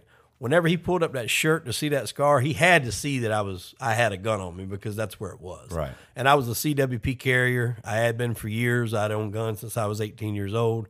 So it was normal for me to have a gun on me because I know that was the first thing. It was like, why'd you have a gun? I'm a C W P holder. I always have a gun. Right. I'd had it for years. And I've been pulled over with that same gun with those numbers ran. So there's documentation that that's the gun that I carry around. Well, when he swings, he's holding me with his left. He's swinging with his right. He kind of like clips my chin, so he doesn't hit it fully. So as his body's turning, he lets go with his hand. So at that point, I step back into the corner, literally in a corner, and he's already coming back at me. And I pulled out and I shot. I thought it was twice. Turns out it was three times. I didn't learn that until later. But like it's... And that's a guy thing, you know, guys will talk junk to each other, you know, maybe via text message or maybe in face-to-face. But when you put hands on somebody, yeah. like that's another level. And then I don't know this guy really like that. And, you know, with the situation that he just talked about, I obviously know he's got some things going on mentally. He is getting told that, you know, we're getting back together. And then he tells me he's going to kill me. I got to take him at his word. Yeah. You know, well, and he's, he's in your house. Yeah. It's a... bad situation. He's drinking. He's attacking you. And the the the what I don't what I I always find. So whenever you hear about like a police shooting or they wrestled and people are like, well, they didn't have to shoot him. Well, wait a minute. The officer's armed, so you think, oh, he could have just wrestled with him. No, there's a gun there that can go so badly so quickly that the moment that person says, hey, I'm going to I'm going to fight you. And I have a gun, I've got to pull my gun because the chances that you could get the gun mm. and kill me and you're the one who's being aggressive means that I have to stop the situation immediately. I can't get into a – it's not like we can get into a wrestling match and we're going to break it apart. You're attacking me. I have a gun. I could get shot with my own gun. If anybody's getting shot and I've got a gun, it's going to be you. Yeah. You're attacking me. Yeah, that's the whole stand your ground. Yeah, you know, stand your ground, castle law. Absolutely. And you're in that. My house. Like yeah. what do you th- – like every single step of this situation – is just not in his favor. Exactly. And he's already telling somebody prior to finding, driving around looking for him, telling people I'm going to kill him. You thought you diffused the situation, goes to your house, and attacks you. Like, and that was exactly what what you just said because I the the surgery I mentioned earlier about the back issues, the surgeries that I was having at the time, they would go in and they would uh, basically burn the nerve endings away from the spine. And it would hurt for a couple of weeks. But then after that, you would have pretty good pain relief for about six to eight months because these nerve endings will reattach themselves. And I had just had this done about a week before this happened. So my mobility was already like very limited in this. And plus, you know, I, this was a big dude. Like right. He's former military. I mean, he was a big guy. So it was really, I didn't have any choice because it was like, when he's telling me that, I got to take him at his word. And at that point, like the first thing in my head was like, one of us ain't coming out of this kitchen. Right. And that was that was just it. And as soon as I shot him, he dropped. I was just, you know, the first instinct was like, what the fuck just happened? So I put the gun down, picked up the phone, immediately called nine one one. I didn't touch him. I didn't move anything. I didn't mess with anything. Because at, at my point in my mind, I haven't done anything wrong. Right. I've defended myself in my house. Now, the nine one one call, which there's portions of it available online, has become a huge point of, of contention, because when I was on the phone, the first thing that I said was, I had a friend of mine in my house. He started hitting me. I had no choice. I had to shoot him. The friend of mine thing got blown real out of proportion, because people was like, well, they weren't friends. And I'm just like, I didn't have time to tell the whole right. fucking story to the nine one one operator. I just sum it up. Yeah, I'm like, all right, well, he's dying, but wait a minute. Let me tell you this long story for twenty minutes. I was, I just, it was the first thing that I could think of to get her to there, because it wasn't a robber. I didn't want to think he was robbing me. Right. But that was the first thing that I said. Yeah, maybe not the best choice of words, but you try being in this situation and coming up with a better explanation to get him there. My main thing is I just wanted him to get there. Yeah. And so I talked to the nine one one operator, and she's like, you know, how is he? This, that, and the other. Is he breathing? Is he talking? Is he moving? And I'm telling her what he was doing. He never talked. He was making some some noises. And she was like, you know, do you have a towel nearby? And I said, yeah, there's one in my bathroom. She said, can you go get the towel and place it over the wounds? I run to the bathroom. I yanked the towel. I yanked the towel so hard off the bathroom uh, wall that it brings the whole damn bracket with it. Right. You know, the little bracket you hang your towel. So I go back. I pull up his shirt. And I see two small wounds that looks like looks like if you were to take a pencil and just stab through paper. Very, very small. Right. And I put the towel over that, and I hold it till the police get there. Sit there, and uh, I'm on. She's like, you know, is the door unlocked? I said, yeah. She's like, you know, make sure the gun's unloaded, out of sight. You don't want to have that on you when the cops get there. I'm like, it's on the counter. It's unloaded. I was like, the door's unlocked. They can just come on in, whatever they, you know, whatever they want to do. And she said, okay, the officer's there. She said, we need you to go outside with your hands up. So I go outside, hands up. They cuff me, but he doesn't say I'm under arrest. He just said, we got to see what's going on. So he cuffs me, puts me in the car. He was the first officer on the scene. So he goes in and, and checks everything out. Then there's another officer, and then cops just keep coming, keep coming. And you'd imagine if something out like that happens on one of these streets, and all these streets are filled with cops, every right. neighbor's, because at this point it's six thirty, seven in the morning, every neighbor's like looking out the window, what the hell's going on? I'm sitting out there in a cop car in the back seat. There's ambulances there now. There's like the fire E M S is there now. I mean, it's the whole street is packed. And I'm just sitting there waiting, and I see him finally bring him out, and they get on the, they get in the ambulance, they leave. Still nobody's come to me for anything. Finally, a female cop comes back, and she reads me my rights and asks me if I'm, you know, wants to answer any questions. And I told her no, not without a lawyer. So that was that part. So I knew they couldn't ask me anything else.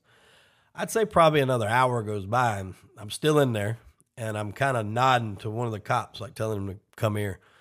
And he's like, yeah. And I was like, dude, I got to go to the bathroom. And he's like, well, I don't know what to tell you. You're going to have to hold it. And I was like, no, I don't know what to tell you. Like, there's no holding. It's about to happen. It can happen in this car, in this yard, or in the house, but like, I got to go. So they let me go, or they took me out. They took me upstairs into my house, and they was like, you know, is there somewhere here you can change clothes? And I'm like, yeah, this is my house. So everything in here is my house. So we go upstairs, change clothes. They take all the clothes that I have on that day, shirt, pants, boots, all that stuff, which is, I guess, common. And I change clothes, and he asked me if there's anywhere I can go until everything gets resolved. And I'm like, well, yeah, there's a, by this time, I mean, people that I knew in that neighborhood were like sitting around the house in golf carts, mm-hmm. just trying to figure out what the hell was going on. So I go and I pick one up. I'm like, hey, I'm going to go hang out at your house until they finish. And he's like, all right. So I told him what the address was, and we go over there, and it's like probably eight in the morning, nine in the morning at this point. You know, I'm still haven't been to bed yet. I mean, just, you know, adrenaline's still through the roof. And I'm waiting, and he pulls back up. One of the detectives pulls back up, and he's like, are you ready to answer some questions for us? And I was like, well, no, like I said, not without a lawyer. And he's like, well, who's your lawyer? Well, at the time, I was using my divorce lawyer, who right. was also a former cop. So I told him his name, and he's like, well, I know him. He's like, well, we'll get together Monday morning, and, uh, you know, we'll give you some questions to answer, and we'll go through that. He says, so just look to get with him sometime Monday morning to answer our questions. And I don't know if you're going to come in or write a statement or what. And I'm like, okay. So I said, I'm free to go back home. And they said, yeah, you're free to go. And I was like, you know, what about, you know, is there any mess? And he's like, he said, I don't think there's much. He said, but that's not on us to clean up. He said, that's on you. 'Cause at, all they do is handle the crime scene, and then they leave. It doesn't matter what's left. That's not, that is not their responsibility to right. clean up. Well, by this time, somebody had already called my mom. My mom lives about two hours away. So she's there. When I come back, obviously she's hysterical. And when we went in the house, there really wasn't a lot there. Like, there was very, very little blood. so much to the fact that if she took like two paper towels and just wiped the floor, and then it was done. That was it. So it's not like on T V when you see somebody shoot somebody and the whole wall gets covered yeah. in blood. It was it was not like that at all. Matter of fact, the whole situation while I was there, I never seen blood at all. So the day goes by. Get up Monday morning. Uh, I think I might have slept a couple hours that night. It was still just everything was just still one hundred miles an hour. So I go to my lawyer's office. We write a statement. We send it to them. Um, they obviously want to talk to my wife. She goes. She gives a statement. Then on Wednesday, I see my lawyer call me, and he's like, hey, I got some bad news. And I'm like, what? And he's like, they're charging you with murder. And I was like, why? And he was like, I don't know. He's Did like, you ever think that was coming? No, especially not after they let me go like right. that morning. I, I figured I was probably going to have to go to jail. But once they figured out what happened, everything happened, especially with, you know, all the proof there that right. they would let me go. That was what I was thinking. But then when they didn't even take me to jail. You thought you never, morning, I'm never doing it. Yeah, yeah. This is, this is, I was they, like, they this realized is, what happened. Yeah, this is clear cut because the way everything happened in that kitchen, I'll get into this a little bit more in a little bit, but like everything was backed up just by the way stuff happened. So two, two out of the three shots went through and through. One of them hit my refrigerator and then bounced and hit a wall. The other one hit uh, like a twenty-four pack of water that was sitting beside the refrigerator. The other one struck that. So what that did was that proved that I said I was standing in the corner. Right. It proved that I was standing in the corner. Otherwise, you can't get that indentation on that refrigerator to bounce over here if you're anywhere else but where I told you. Also, a shell casing was recovered in the sink, which when you're in that corner, shell casing or uh, yeah. sinks to the right, shell casings are ejected to the right and back.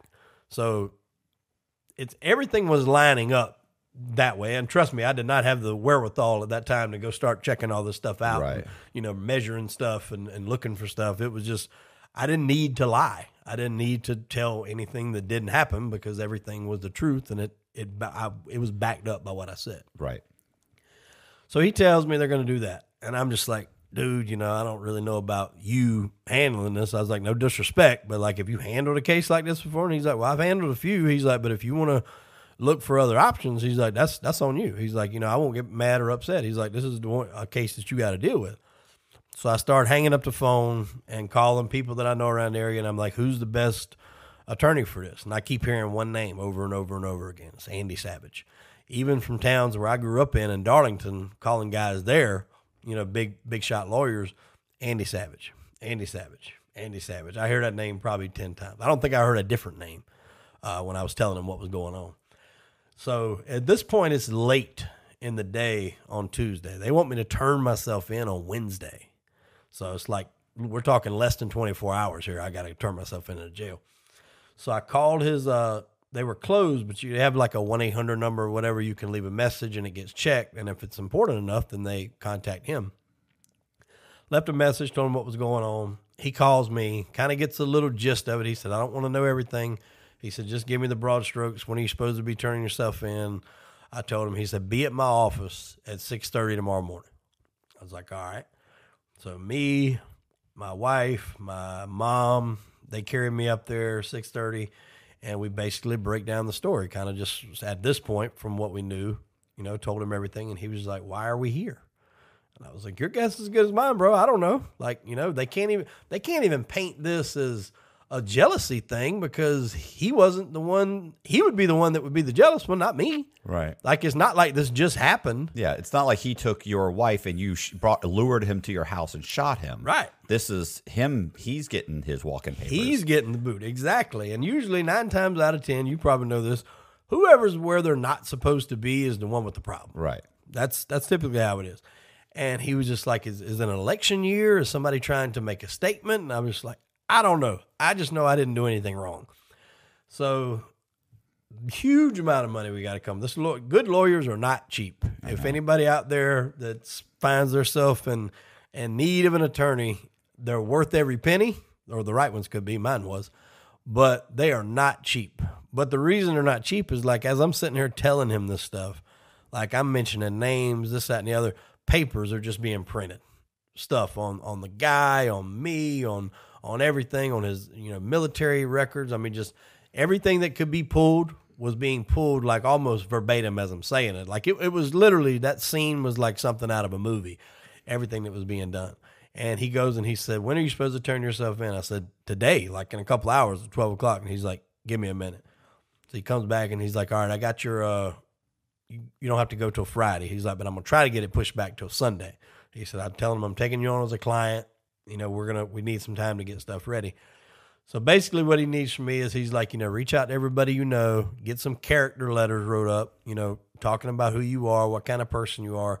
He said, we'll present that with a ju- to a judge for bond. He's like, typically in situations like this, I like to tell people to just sit in jail for a while and wait and let the heat die down. He's like, but in your case, I don't really see any reason why you should have to do that, because he actually represented, I don't know if you remember the case, but uh, Mark Schlager, where uh, Walter Scott, there was a video of the guy running away, and the cop shot him like nine times. Oh, in the yeah. back. Was unarmed. Yeah. Well, there's there's more to it than that. Okay. But uh, that, my lawyer was Walter Scott's lawyer. Um, no, excuse me, uh, Mark Schlager's lawyer. Um, and he actually got him off on the the local trial, but then the state come in and he didn't get him off. Or might have, he got him off on the state, and then the feds come in. Feds and he actually in, got found say. guilty in the feds. But...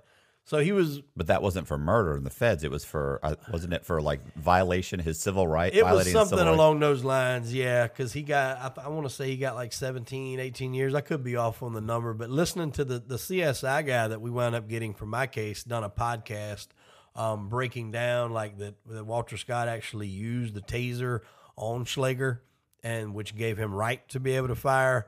Now then you have to tie in, you know, was, was all the, what all happened before the video got put on, but that's, you can talk for a whole nother show just yeah. about that alone. That's craziness. But they, we, that was the guy, same guy that, um, you know, represented him. And so we got all the stuff together. We got all the character letters together. And then he wound up, did getting it pushed back until Sunday. He's like, you don't have to turn yourself into Sunday at one o'clock. So I'm like, you know, a couple days. Yeah. At least you don't have to sit in jail over the weekend. Yeah. Sit in jail over the weekend. That's a couple days. So we're trying to get everything together. We get character. I think I got like sixty-five character letters from different people. I would have had a lot more, but some of my friends are felons, and they're like, I don't know if I should write one. And I'm just like, well, maybe you're right. Just just keep your letter. I was like, I appreciate it, but just keep your letter. And so we go in, and uh, everybody comes down to my house like that weekend. So I, I don't want it to sound like we weren't care. It was almost like a party. Right. Like going away party kind of. Like everybody come, we eat. You could tell there was like an uncomfortableness amongst everybody, but it was kind of like, you know, just in case something goes wrong, if they do decide to keep me or whatever reason, it was just one last time everybody's getting together. So we get together, we eat, everybody hangs out. And then Sunday morning, um, me and my wife got in the back of the car, and my mom and, and stepdad took me to jail and dropped me off. And, you know, I hugged everybody before I went in because I didn't know what was going to happen. I mean, getting bond for murder is not an easy thing. Right. A lot of times you don't get bond for murder. You have to stay in for a while. So it was a, I went in there not really knowing what was going to happen. I go in and, uh, you know, sit down on the bench. I'd never been arrested before, mind you. I don't want to, I want to make this clear. I'm not somebody that's yeah, yeah. A, a frequenter of the county jail. I've never been arrested before in my life. And so, but this was a big one to go in there for. And I sit down on the bench, and there's this guy, and you could tell he was like an old biker guy or whatever, you know, probably had a little bit too much to drink. And he's like, uh, bench of shame, huh? I was like, yeah, guess you could say that, you know, because I'd always been told, you know, just don't talk, don't talk, just yeah, stay yeah. quiet, stay to yourself. So he says that, and they, they fingerprint us and, excuse me, do all that good stuff, take us to the holding room, and he sits by me, and he's like talking, talking, talking, and then they come to see the magistrate. Well, I already knew that with my charge, a magistrate couldn't grant me bond. I had to go in front of the circuit court. Well, they take me, another younger kid, that guy, all to the room. Now we're handcuffed, wrist to wrist, ankle to ankle, having to shimmy down the hall. And one by one, my last name is Williamson, so I'm always going to be last in everything they call. The first kid was like possession of marijuana. You know, P R bond, he goes. That was D U I, second offense. You'll have to get somebody to bail you out, yada, yada. Stand, Mister Williamson, you'll be in charge of murder and a violent crime. And when that guy, when he said that, the guy that I've been talking to this whole time, he's just like, and he just kind of start scooting down away. So I was like, you know, yes, sir, I know I have to see the circuit court. We go back into the room. He immediately comes straight in, picks the stuff where it was at, goes to the opposite corner of the room. Don't say nothing else to me the rest of the time. That's funny. Yeah. So I was like, well, at least I can get some little peace and quiet here. Yeah. But that didn't last very much long either. Because this is like the holding tank, you know, as people are getting arrested, everybody goes into this tank until it starts to get full. And then they'll start dispersing you out into the, the pods of the prison. But I knew I had court the next morning at nine a.m. So I'm still in street clothes. And we have court, nine a.m. They come and get me. And I'm in a room with all, like, people that have been there for a while. One guy had just set his sister on fire. He's waiting to see the circuit court judge. Um, and that's the thing is, like, you have to see the circuit court. The circuit court rotates throughout the county. So if I'd have went in there and they would have been in another county, say Dorchester County, I'd have had to wait till they rolled back around to my county, which was Berkeley County. Luckily, they were in Berkeley County that week, so I didn't have to wait. I was able to literally go to court for it the next day. So I caught a break on that. He's in there, like I said, he set his sister on fire. He comes back in happy, smiling, because he only got fourteen years because he could have got thirty. Another guy's in there saying how he's going to go to Atlanta to, he's going to tell the cops, he's going to testify against somebody to get him locked up, but he's really going to Atlanta because Atlanta's prison's got better food. And he'll get better food for a couple of weeks because the prison food where I guess we were at here was horrible. One other guy's in there talking about how if he sees another guy and so-and-so in the court, he's going to kill him right there. I mean, I'm listening to all this being said, and I'm just like, geez, I'm saying to myself, like, so Jesus I'm surrounded Christ. by some real fucking derelicts. Yeah, now. Like, these are some real fucking dudes. Like, there, there's no bullshit in here. And I'm just sitting there, and one of, and I was like, like, I hope nobody asked me, like, what I'm in here for. And sure enough, one of them was like, you know, what you in there for? Family court? And uh, because I, because they were all in like the jumpsuits, and I'm in regular street clothes. Right. So I'm in like, yeah, something like that. And then one guy I knew, he was like, you're the kid from Cane Bay. And I'm just like, I kind of looked at him. I was like, yeah. He's like, we got T Vs in here. We see the news just like everybody else. And I'm like, yeah, that's me. He's like, you got a lawyer? And I said, yeah. And they was like, who? And I said, Andy Savage. He was like, hmm, you all right? And again, this first time I'd ever met this dude. I never needed a lawyer before, but everybody knows this guy's name. Yeah. So we go in there. They finally call me up. I'm in there for, God, what seemed like an hour. And the walk from the county lockup where you're at in the holding to get to the courtroom is like underground, like a dungeon. So, I mean, like we're walking through there, and I'm just, every horror movie's playing in my head, like, dum, dum, dum, dum. I mean, it was just really, really scary looking. So we get over there, we go in, massive courtroom. I mean, huge flags, everything. The courtroom's packed full of people. I was just never been anything like this in my life. So I go, shoot me over to my lawyer. Their lawyer for the state's arguing that I shouldn't be giving bond, that I'm a danger to the community, yada, yada, yada. My lawyer's saying, look, this guy's never been in trouble. He's had a good job. He's an upstanding member of his own community. Everybody knows him. You know, so they fight back and forth. Well, any court show that I've ever seen, when a judge makes a ruling, she makes it right then. You know, either bond granted or bond denied. Right. So I'm waiting, and she goes, okay, I'll make my decision and let you guys know. Bam! And hits the gavel. And I'm just like, well, that's not what I was planning on. So I'm, I looked at my lawyer. I was like, what the fuck does that mean? He's like, I guess that means she'll let us know. Yeah. And so they're automatically like taking me off. You know, I'm looking back kind of like, you know, whisper mouthing to my family. You know, I love y'all. I've seen all them in the back. So they're taking me back to the room, and you got to get on this thing where they, you know, rearrange your cuffs and put it back like you were. And I asked the guy, I was like, so what does that mean she'll get back with me? Like, what does that mean exactly?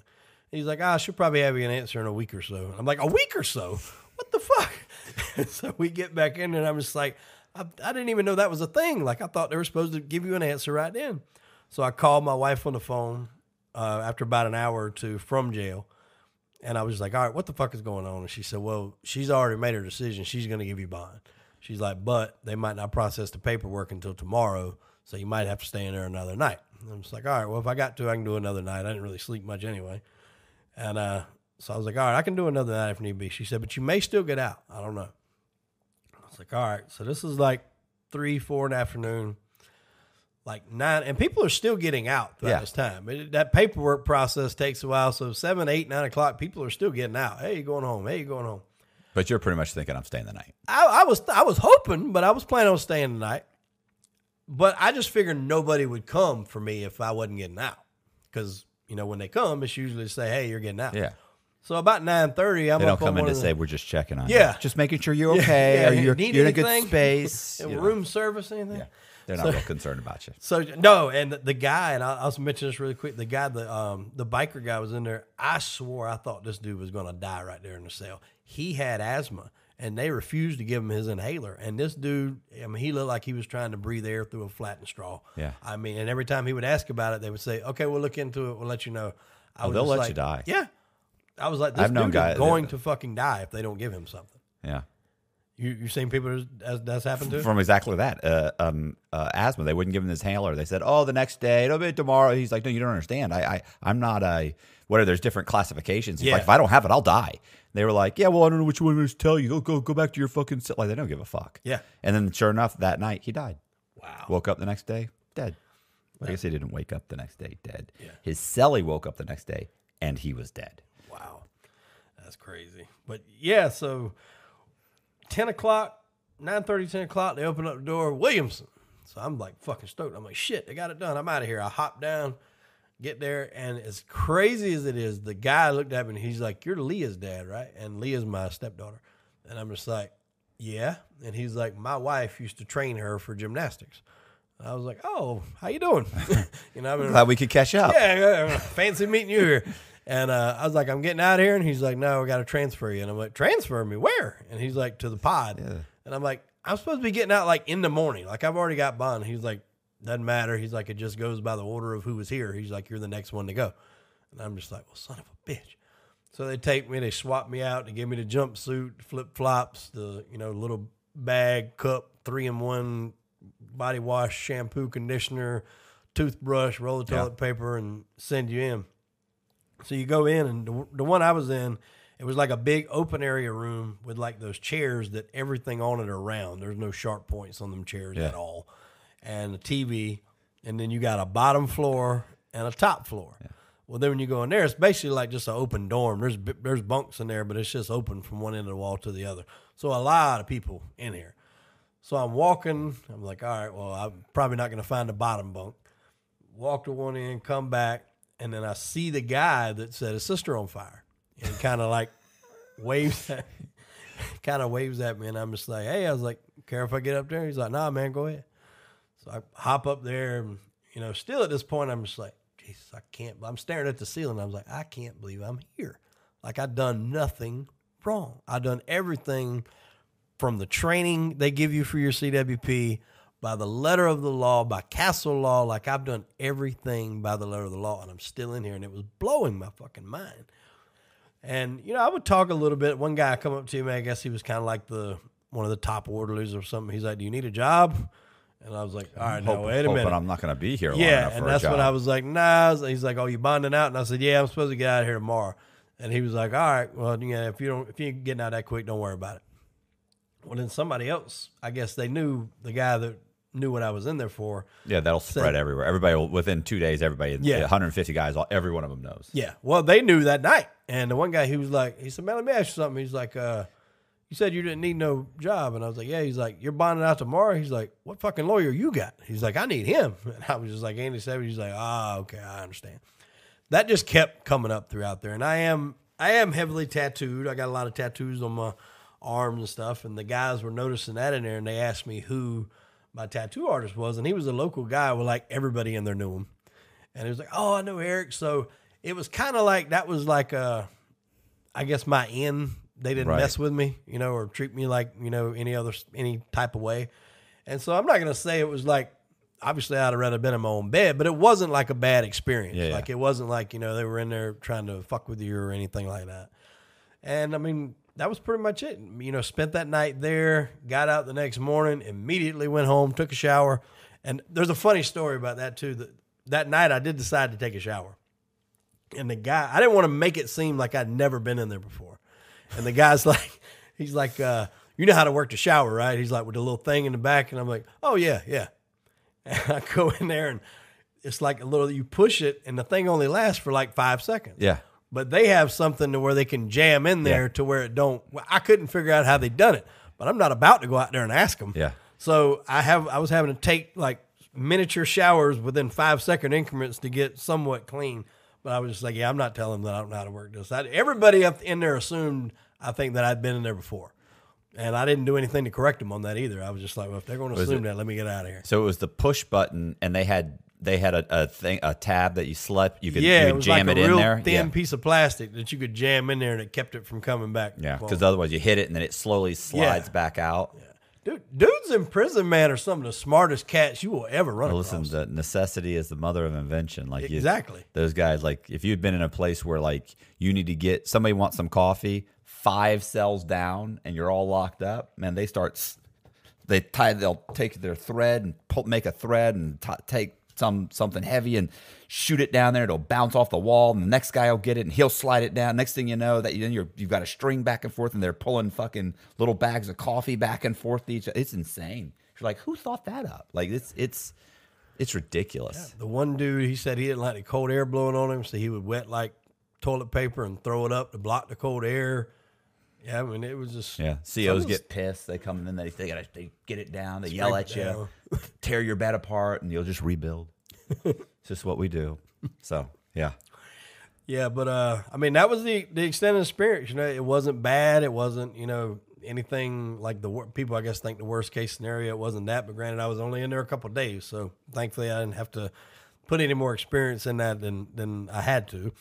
But I got out, and then immediately then, you know, the lawyer's like, all right, you know, here's what we got. We're going to plan a, uh, a preliminary hearing for you. And this took place in July, so a couple months after. You still working? You're still going to work? Well, no, yeah, I guess I should cover that. I, I get out because um, I'm only in jail. Like I said, I check myself in Sunday. I get out Tuesday morning.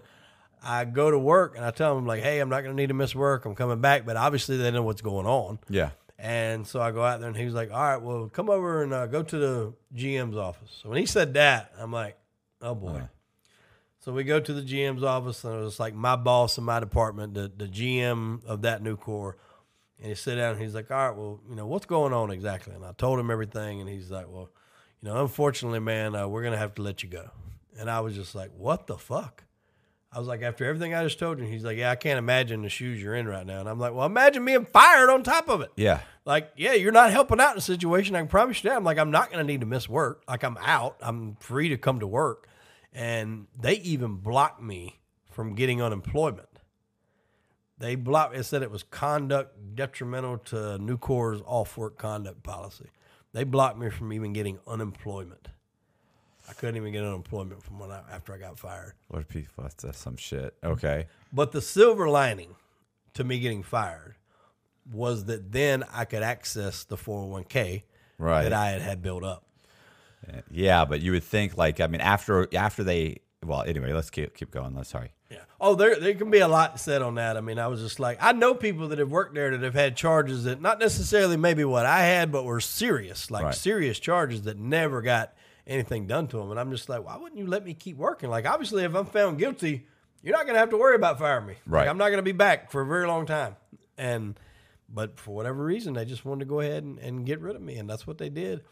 And so, like I said, with them firing me, it did open me up to be able to go into my four oh one k. Because as long as you're employed there, other than it being, I think you can do a loan, but you can't withdraw, like make big withdrawals. Right. But, you know, you're going to have to pay your taxes. But after you no longer work there, you're free to do whatever. And so the, the prices for the lawyer was like fifty thousand dollars to take the case, then like another ten or fifteen thousand dollars to start all the investigations and stuff like that. And that was just off the rip. So I go ahead. I pay that off in full.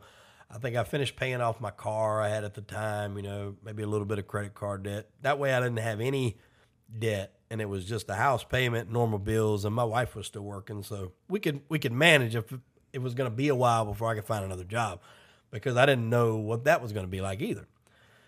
So I'm handling the lawyer situation, but I'm also trying to find a job, and I, I go to uh, Republic Services, which is like a trash uh, company. But so I'm a welder, so I was going to be at their facility where they would cut out panels that had been rusted out or dented in, put in new ones and weld them up. It was good money, close to the house, good benefits. And I told the guy in the interview, I'm like, hey, this is what happened. And he's like, when did all this happen? I'm like, you know, a week ago. And he's like, oh, shit. And he's like, well, I took criminal justice in college. He said, don't sound like you have anything to worry no. about. And I was like, well, I'm cool. I'm just yeah, letting you know yeah. if I say, hey, I got to go for a court hearing, you know why. You know, or if you see something in the news, you know why. because it was still in the news. Like when I got home from jail, there was two news stations sitting across from my house. I guess they knew I was getting out, so they were just waiting. So it was a big story, especially in that community. It's just one of them things where it just don't happen, right? Especially in those communities. So everybody was on it. There was countless articles on it. Um, so when I come home, I was telling my wife, I'm like, ah, I think I got a job. Well, when it run through corporate in Arizona and they run the background, it showed as a pending murder investigation. Right. And they called me and they rescinded the offer. Right.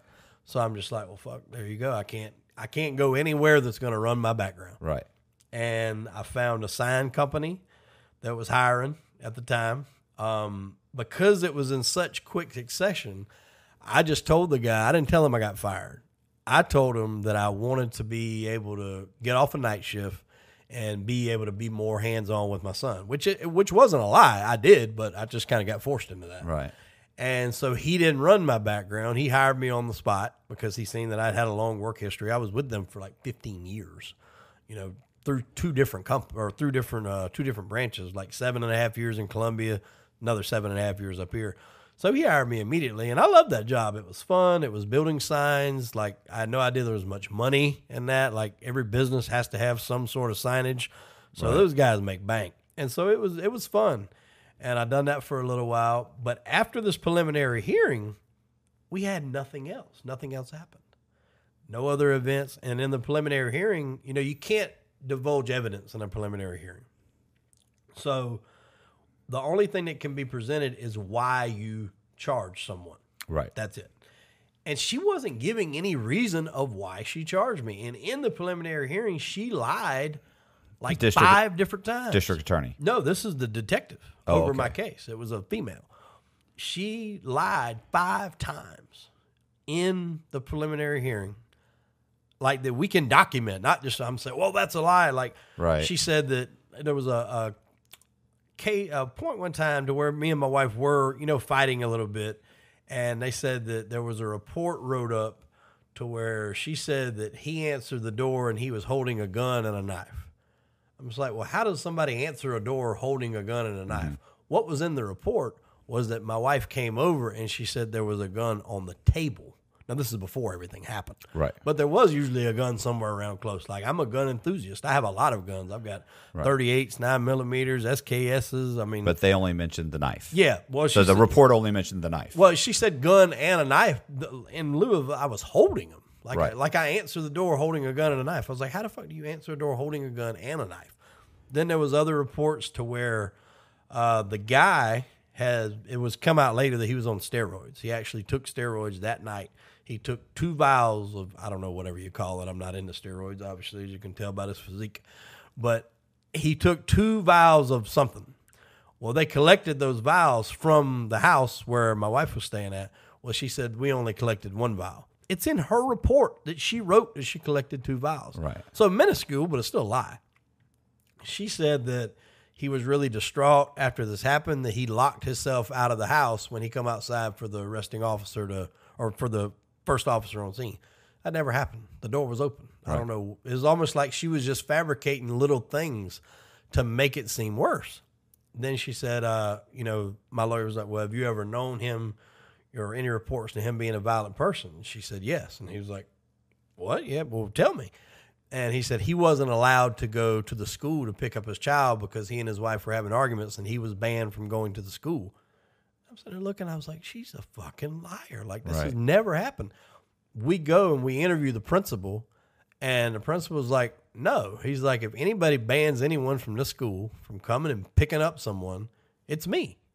You know, nobody has that authority. And he's like, I don't even, he's like, I don't even know if I've ever met the man. He said, I've seen him, but we've never really formally met. And he said, I've never went and told him that he couldn't be here. And he right. said, if I'd done that, there would have to be some sort of documentation as to why and, you know, reasoning and, and stuff like that. So what it just, was. I was going to say, she just manufactured the whole thing? Well, not not quite, but what it was, there was a school resource officer that was there. And I guess in one of these times when me and my wife were arguing back and forth, I think it was over something about how much money we were going to be doing, child support. We were trying to figure out the logistics of it. This is before, obviously, the incident happened. Um, the resource officer overheard my wife and another lady talking. The resource officer went and wrote up something. My wife didn't even know because she spelled her name wrong on the report. And when my, I told my wife about it, I'm like, did you fucking write a report on me? And she's like, no.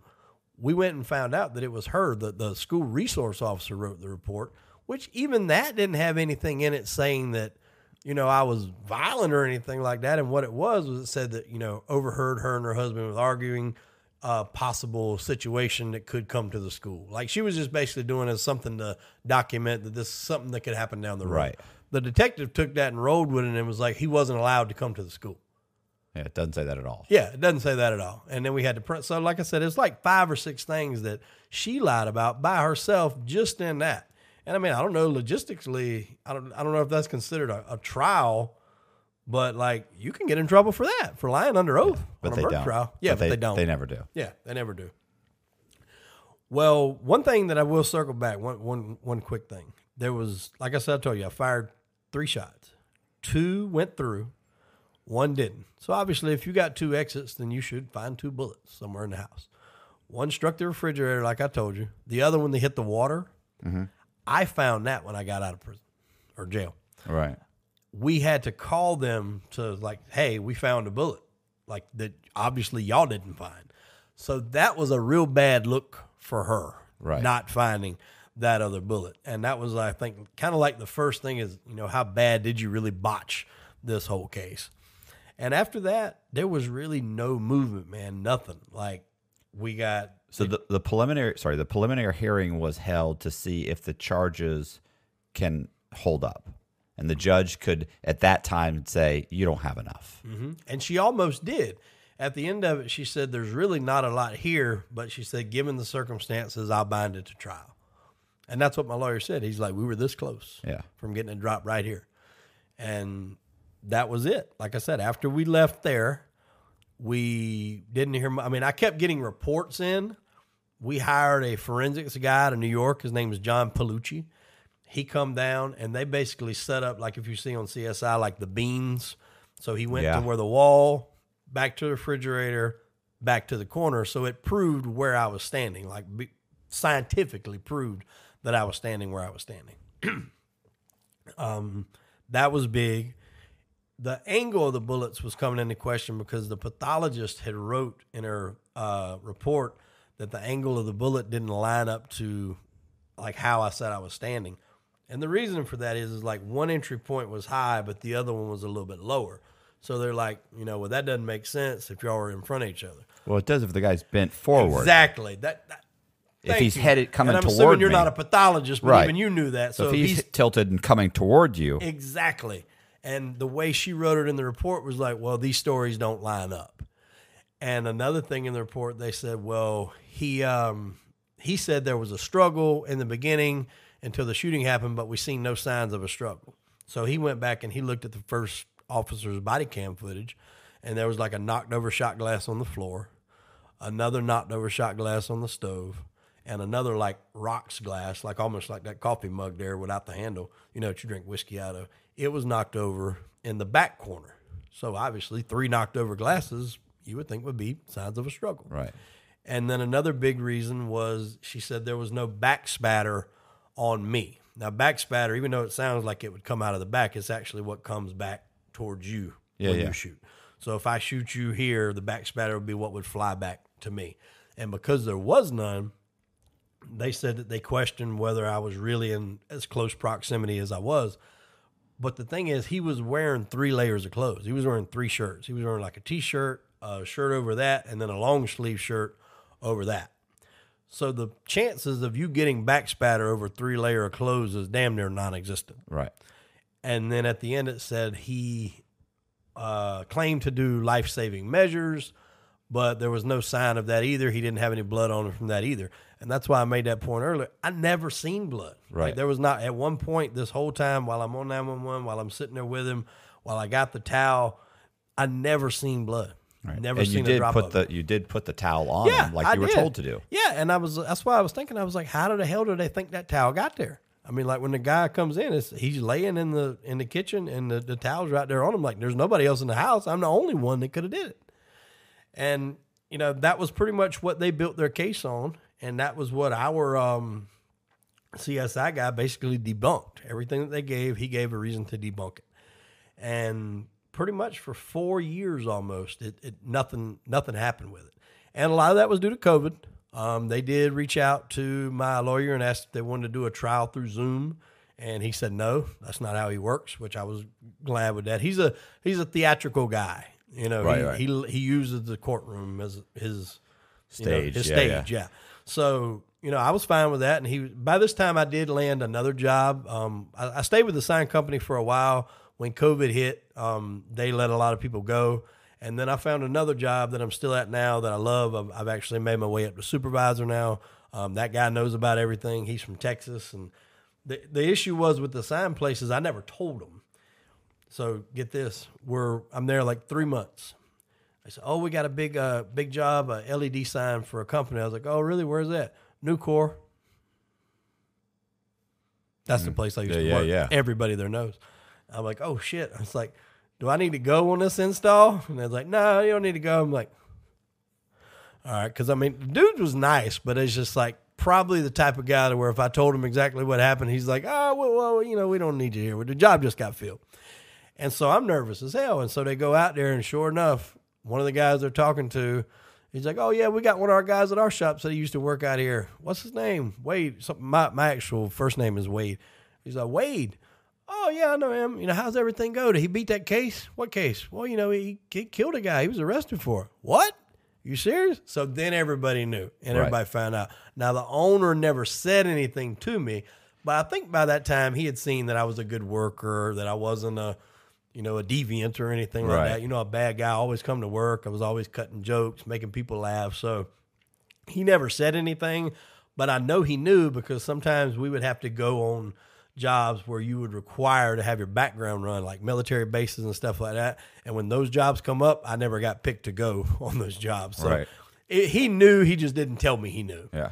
And then, like I said, when COVID hit, um, they let me go, and which they did quite a few people. And when I was at the job about now, I just went in and told him up front, I was like, look, dude, I damn near got an ulcer at my last job, not knowing like if he was going to find out what he right. was going to do. You know, if every day I was going to walk in, like, why didn't you tell me this? I'm like, so I'm just telling you this right now up front. If you want me, this is what I got coming with me. You know, this is the baggage. And he's like, dude, I'm from Texas. He was like, you didn't do anything that I wouldn't have done. And I'm just like, all right, cool. And so just doing that was like a, a weight off me, like a tremendous weight that he knew, and I didn't have to worry about hiding anything. And, you know, I worked there, and I still work there now. And in the process of the COVID, I started my own podcast, right. which we talked about earlier. You know, you were a guest on my show. And the reason there's, I think there's no other quicker way to get somebody to learning about the law if you're in the middle of shit, yeah, legally. And so immediately I go to, all right, wrongful conviction podcast. So I check out Central Park Central Park Five, Russ Berea, a, di- a bunch of different cases. That leads me to true crime. Then I'm like, all right, well, this is kind of cool. I'd never listened to podcasts before though. And then I just decided to do my own, and it kind of grew legs and, and took off. So, cause I'm a real social person. Like I like to talk to people, and being on house arrest, that doesn't work very well. Right. You're stuck, but being able to do it through Zoom yeah. still gives me my availability to talk to people and talk to all different kinds of people and, and different subjects. And I come to a point where I had to go to New York. So I called my lawyer, and I'm like, look, we ain't heard nothing from these guys from years. Like, I think one thing, they did have a prosecutor that was over my case. He left. So they hired a new person. It was a woman. She only stayed for like six months. Then she left. Then they had a newer guy in there.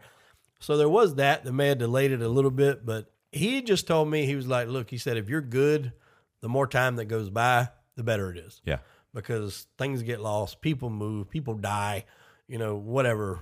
A lot of shit can happen in there. And I'm just like, okay, well, I'm I'm happy.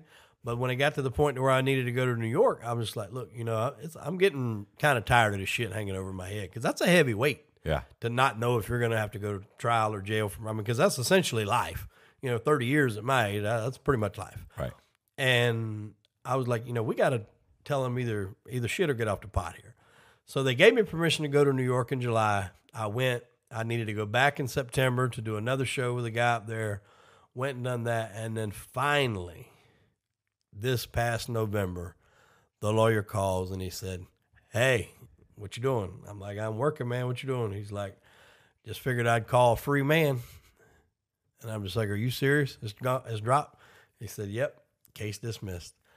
And what did it was after that second trip to New York, the new prosecutor or solicitor that was over there, I think I think it's the same thing, isn't it? Yeah, prosecutor. Pretty much, yeah. The new one agreed to have a meeting. He sent him an email. He's like, hey, we've been on this almost five years. He's like, here's where we're at. And he was like, I'll get familiar with it and get back to you. And so we had a meeting to where we all went to the police station. I kind of gave my story to him there. They played a PowerPoint, which is everything I was just explaining to you about, you know, the knocked over glasses. They had it all highlighted. Right. Like they made it very easy for you to see what's going on. The forensics. The forensics and all that. Like we're going to tear you, you yeah. apart in court. Yeah. And then they came to the house. So I had the, the prosecutor solicitor come to the house with one of his other guys, a crime scene guy from the police. They all come to the house, and seeing it in the in the picture in person paints a very good picture of how it went down, because this is not a wide kitchen by any means. You're already in a compact area. So the fact that if somebody's laying stretched across the floor, if you stand them up, like their full body length, and he's maybe, I don't know, five eight, five nine, something like that, there's not a lot of room to be had. You know, now if you were f- laying up against the refrigerator, that's one thing. But he wasn't. He was still probably a good six inches to a foot away from it. So I think seeing that really put it in perspective for him that, like you said, if we go to court, we're going to get fucking annihilated. Right. And not long after that, they dropped it. And and I want to say hats off to that prosecutor for even doing that. Because, like, he even told me, he said, this is very rare. He said, most prosecutors don't do this. He said, so the fact that he's coming out here to do this is, you know, something special. He said, but at the same time, it's a risk because we're showing him everything we have. Yeah. So he can go and say, all right, well, they got this. We need to, you know, do whatever. But it, luckily it all worked out. And finally, after four, it was like four years, nine months, it finally got dismissed at the, basically the, the thirty-first of October. Nice. Nice. That's fucking, honestly, you'll probably die about five years earlier. Than, oh, yeah, I'm sure. Probably know? ten. Yeah, yeah. yeah. Because, I mean, that's that's what I'm thinking. Like, you know, and it doesn't even stop at me. My son, every grade he goes up, see, I don't know how it is here, but, like, we have schools in these communities. Yeah. All the insider schools are. So, obviously, you yeah, got Facebook, schools right too. Down the, right down the street. Yeah. A block away. So, you got that. Then you got Facebook and all these parents and everything. So, like, every year, somebody goes, oh, yeah, I know you. Your, your dad's the one that shot somebody. Yeah, and yeah. Every year, he has to go through that. And there was a period of time, it was like a about halfway in between this, I own a Siberian Husky. And my neighbor has a, uh, not my immediate neighbor, the neighbor of my neighbor, had a pit bull. This dog was notorious for getting out and like biting people. Right. And I come home one day from work and it had jumped the fence and like messed my pit bull up. Like, I mean, bad. Like your I had to pit take him, bull? No, no, no, my, my husky. I'm sorry. Okay. The pit bull messed my husky up. So we had to take him to the doctor. Like he wasn't in fear of dying, but he was messed. He was bleeding from a lot of different places. I mean, it, it messed him up good. He couldn't walk for like two or three days. And so I was like super pissed. I was like, she came over to the house and was like trying to apologize. I'm like, I don't want to fucking talk to you. It it had already bit my son a year previous. Now, when I say bit, it was like a nip. Yeah, and but still. I, yeah, and I didn't say too much about it, but I did say he's not going to go back down there because it was a situation where they were playing basketball, and I was like, well, maybe the dog was just playing and it just, you know, bit a little too hard. But I just told him, I'm like, hey, don't go down there no more. But this was different. Like this dog now had jumped in my yard and done this. So somehow or another, the news got wind of it. And they contacted me and I was like, hey, we want to come out and do a report on this dog bite. And I'm just like, well, yeah, that's fine. And I was like, I said, but I don't want to be in the report. I was like, I wasn't home. My daughter was. She was the one that was there in the thick of it. If you want to talk to somebody, she'd be the one to talk to. Just because I didn't want to put my face right out there and want something else. So they do that. The report gets done. And then somehow somebody on Facebook shares it.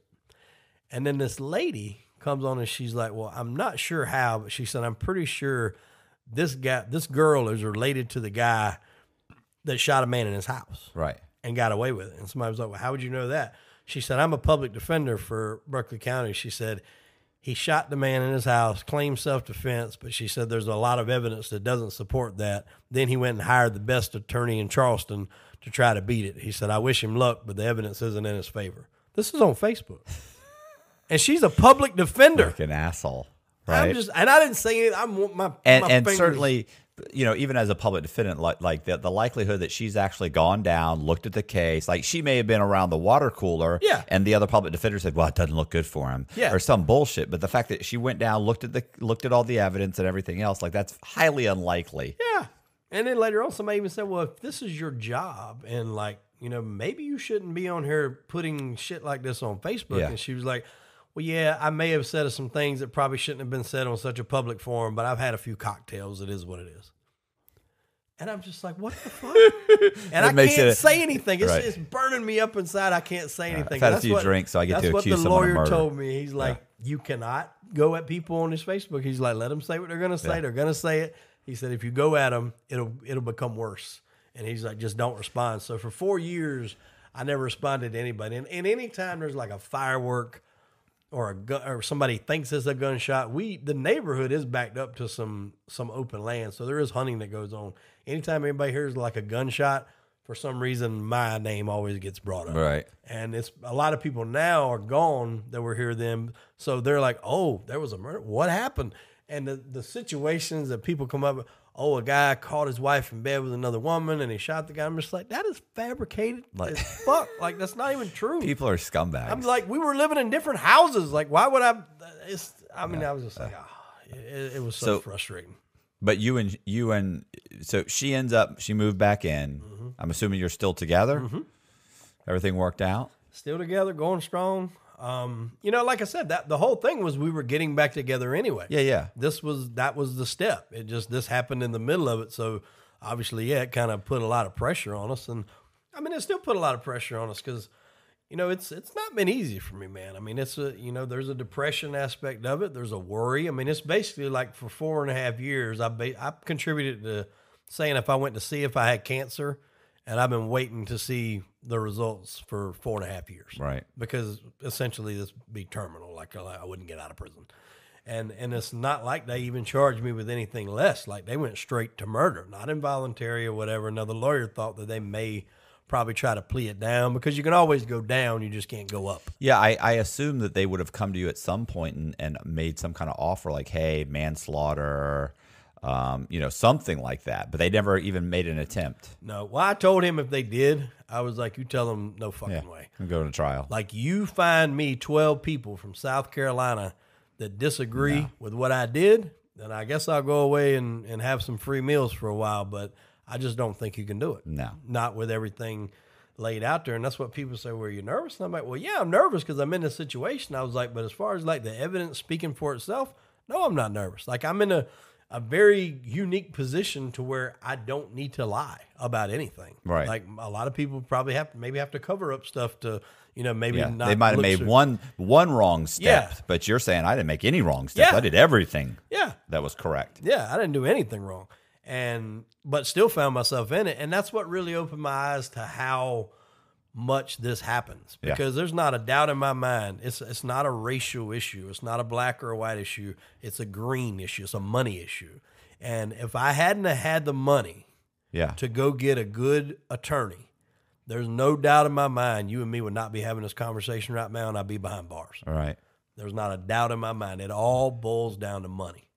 Well, actually, I mean, we were just, we were actually talking. I was like, oh, a lot of times they'll charge you with this. And then eventually the more you, they'll let you worry and worry and worry. And then they'll come and they'll say, okay, let's do this. We'll, we'll let you charge this. Even though you're not guilty of anything, mm-hmm. the fact is a lot of people say, you know what? I'll take the manslaughter charge. Why? Because I'm just too terrified of being found guilty of murder and going away for thirty years. Mm-hmm. I'll go ahead and go for five years. It's already been a couple of years. So I'll go for five. I'll get out in four. It's fine. I don't think I did it, but I'm so scared. And they they bank on that. That's exact. You're exactly one hundred percent right. They bank on that to get their conviction rates up. And essentially, that's all public defenders are anyway. They're plea deal brokers. Yeah. I mean, they try to get you plea deals. They, they don't have the, and to defend them too, they don't have the resources to help you like a paid lawyer will. Right. So that is their best way to help you is, oh, you're looking at thirty years. Well, I can get you a plea where you do seven or ten or whatever. Right. And that's what they, and that's how the prosecutors move up the ladder. I mean, that's their way to climb up the, the charts. Like you and I on YouTube, our way of climbing up the charts is getting good content, good guests, good, good episodes that spread around and people watch your show. Theirs, they want to put people in jail yeah. for life. And that's how they move up the ladder. And they don't give a shit if you're guilty or innocent. It doesn't matter. You know, it's even, bait, uh, um, clickbait. Yeah. You know, think about it. Like, I know that this sounds better. It's not really what you're about to watch. Yeah. But it, I know it'll get clicks. So I know it'll get a win. Oh, yeah. It's not quite there. And some people will watch the whole thing hoping that that's, that, that title is in there is somewhere. In there somewhere. But that, then in the end, they watch an hour and a half thing, and it's not really what happened. But by that time, I got you. Mm-hmm. So, you know, so so it's the same thing. Like they say, well, there he answered the door with a knife and a gun. He, you know, in his hand, or he this, or the the the bullet trajectory doesn't doesn't line up with the story. Or well, you know, all that's not true. Mm-hmm. You know, but I'm gonna say it because it'll keep. It'll keep the charges solid. It'll lead to maybe him getting us going to trial, and maybe I'll get lucky and he'll take a plea. You know, so they do that, and it, you know, well, the only problem is, is that they're they're playing with people's lives, and yeah. and yeah, you know, exactly. and, and they. And I, the, I told my lawyer I was not taking a plea. Yeah, and they'll justify that to them. That's what kills me about prosecutors. It's like you're you're you're actually. Like you, you can you sleep like a baby at night. Like you, did I steal some money? Yeah, I stole some money. Did people get inconvenienced? Absolutely. Did people financially get harmed? Yes, there were some people that lost five thousand dollars, ten thousand dollars. You know, um, did I ruin their lives? No, their lives aren't ruined. But you get in front of the the judge and you say, he ruined people's lives. He that like knowing that's a lie. Mm-hmm. Know it just to in, inflame the. You know, the the jury or the the judge and get them on their side. Like it's, and then then somebody ends up getting twenty years for, you know, for something that really probably should have gotten a, a couple of years. Mm-hmm. Not in my case, but I mean, say right. Like for drugs or something, you should have got a couple of years. You gave him twenty years because he pissed you off because he went to trial and didn't want to take the year or two, and you sleep like a baby at night. Like you didn't save society. You just cost society half a million dollars. Mm-hmm. To incarcerate this person for twenty years when the truth is this guy was selling, you know, dime bags, and you treated him like he was a fucking kingpin because you're pissed that he didn't take the deal. Yeah. And so, that's that happens a lot, man, a lot more than people realize. And and once this happened to me, you know, I dove into, like I said, a lot of wrongful conviction cases and stuff like that. And since then, I've been able to have a few of those guys on my show, like Russ Faria. He had a show on, I think it was Hulu. It's on Peacock now, but it was called The Truth About Pam with Renee Zellweger. And basically his wife was dying of cancer. She was like stage four cancer. She was literally going to be dead within a couple of months. Right. Like it was the last stages. And the lady that was a friend of his wife's named Pam killed her, uh, forged insurance documents so she could get the money. But yet they pinned a murder on Russ, and he was in jail for three years before the truth finally come out. Whoa. Yeah.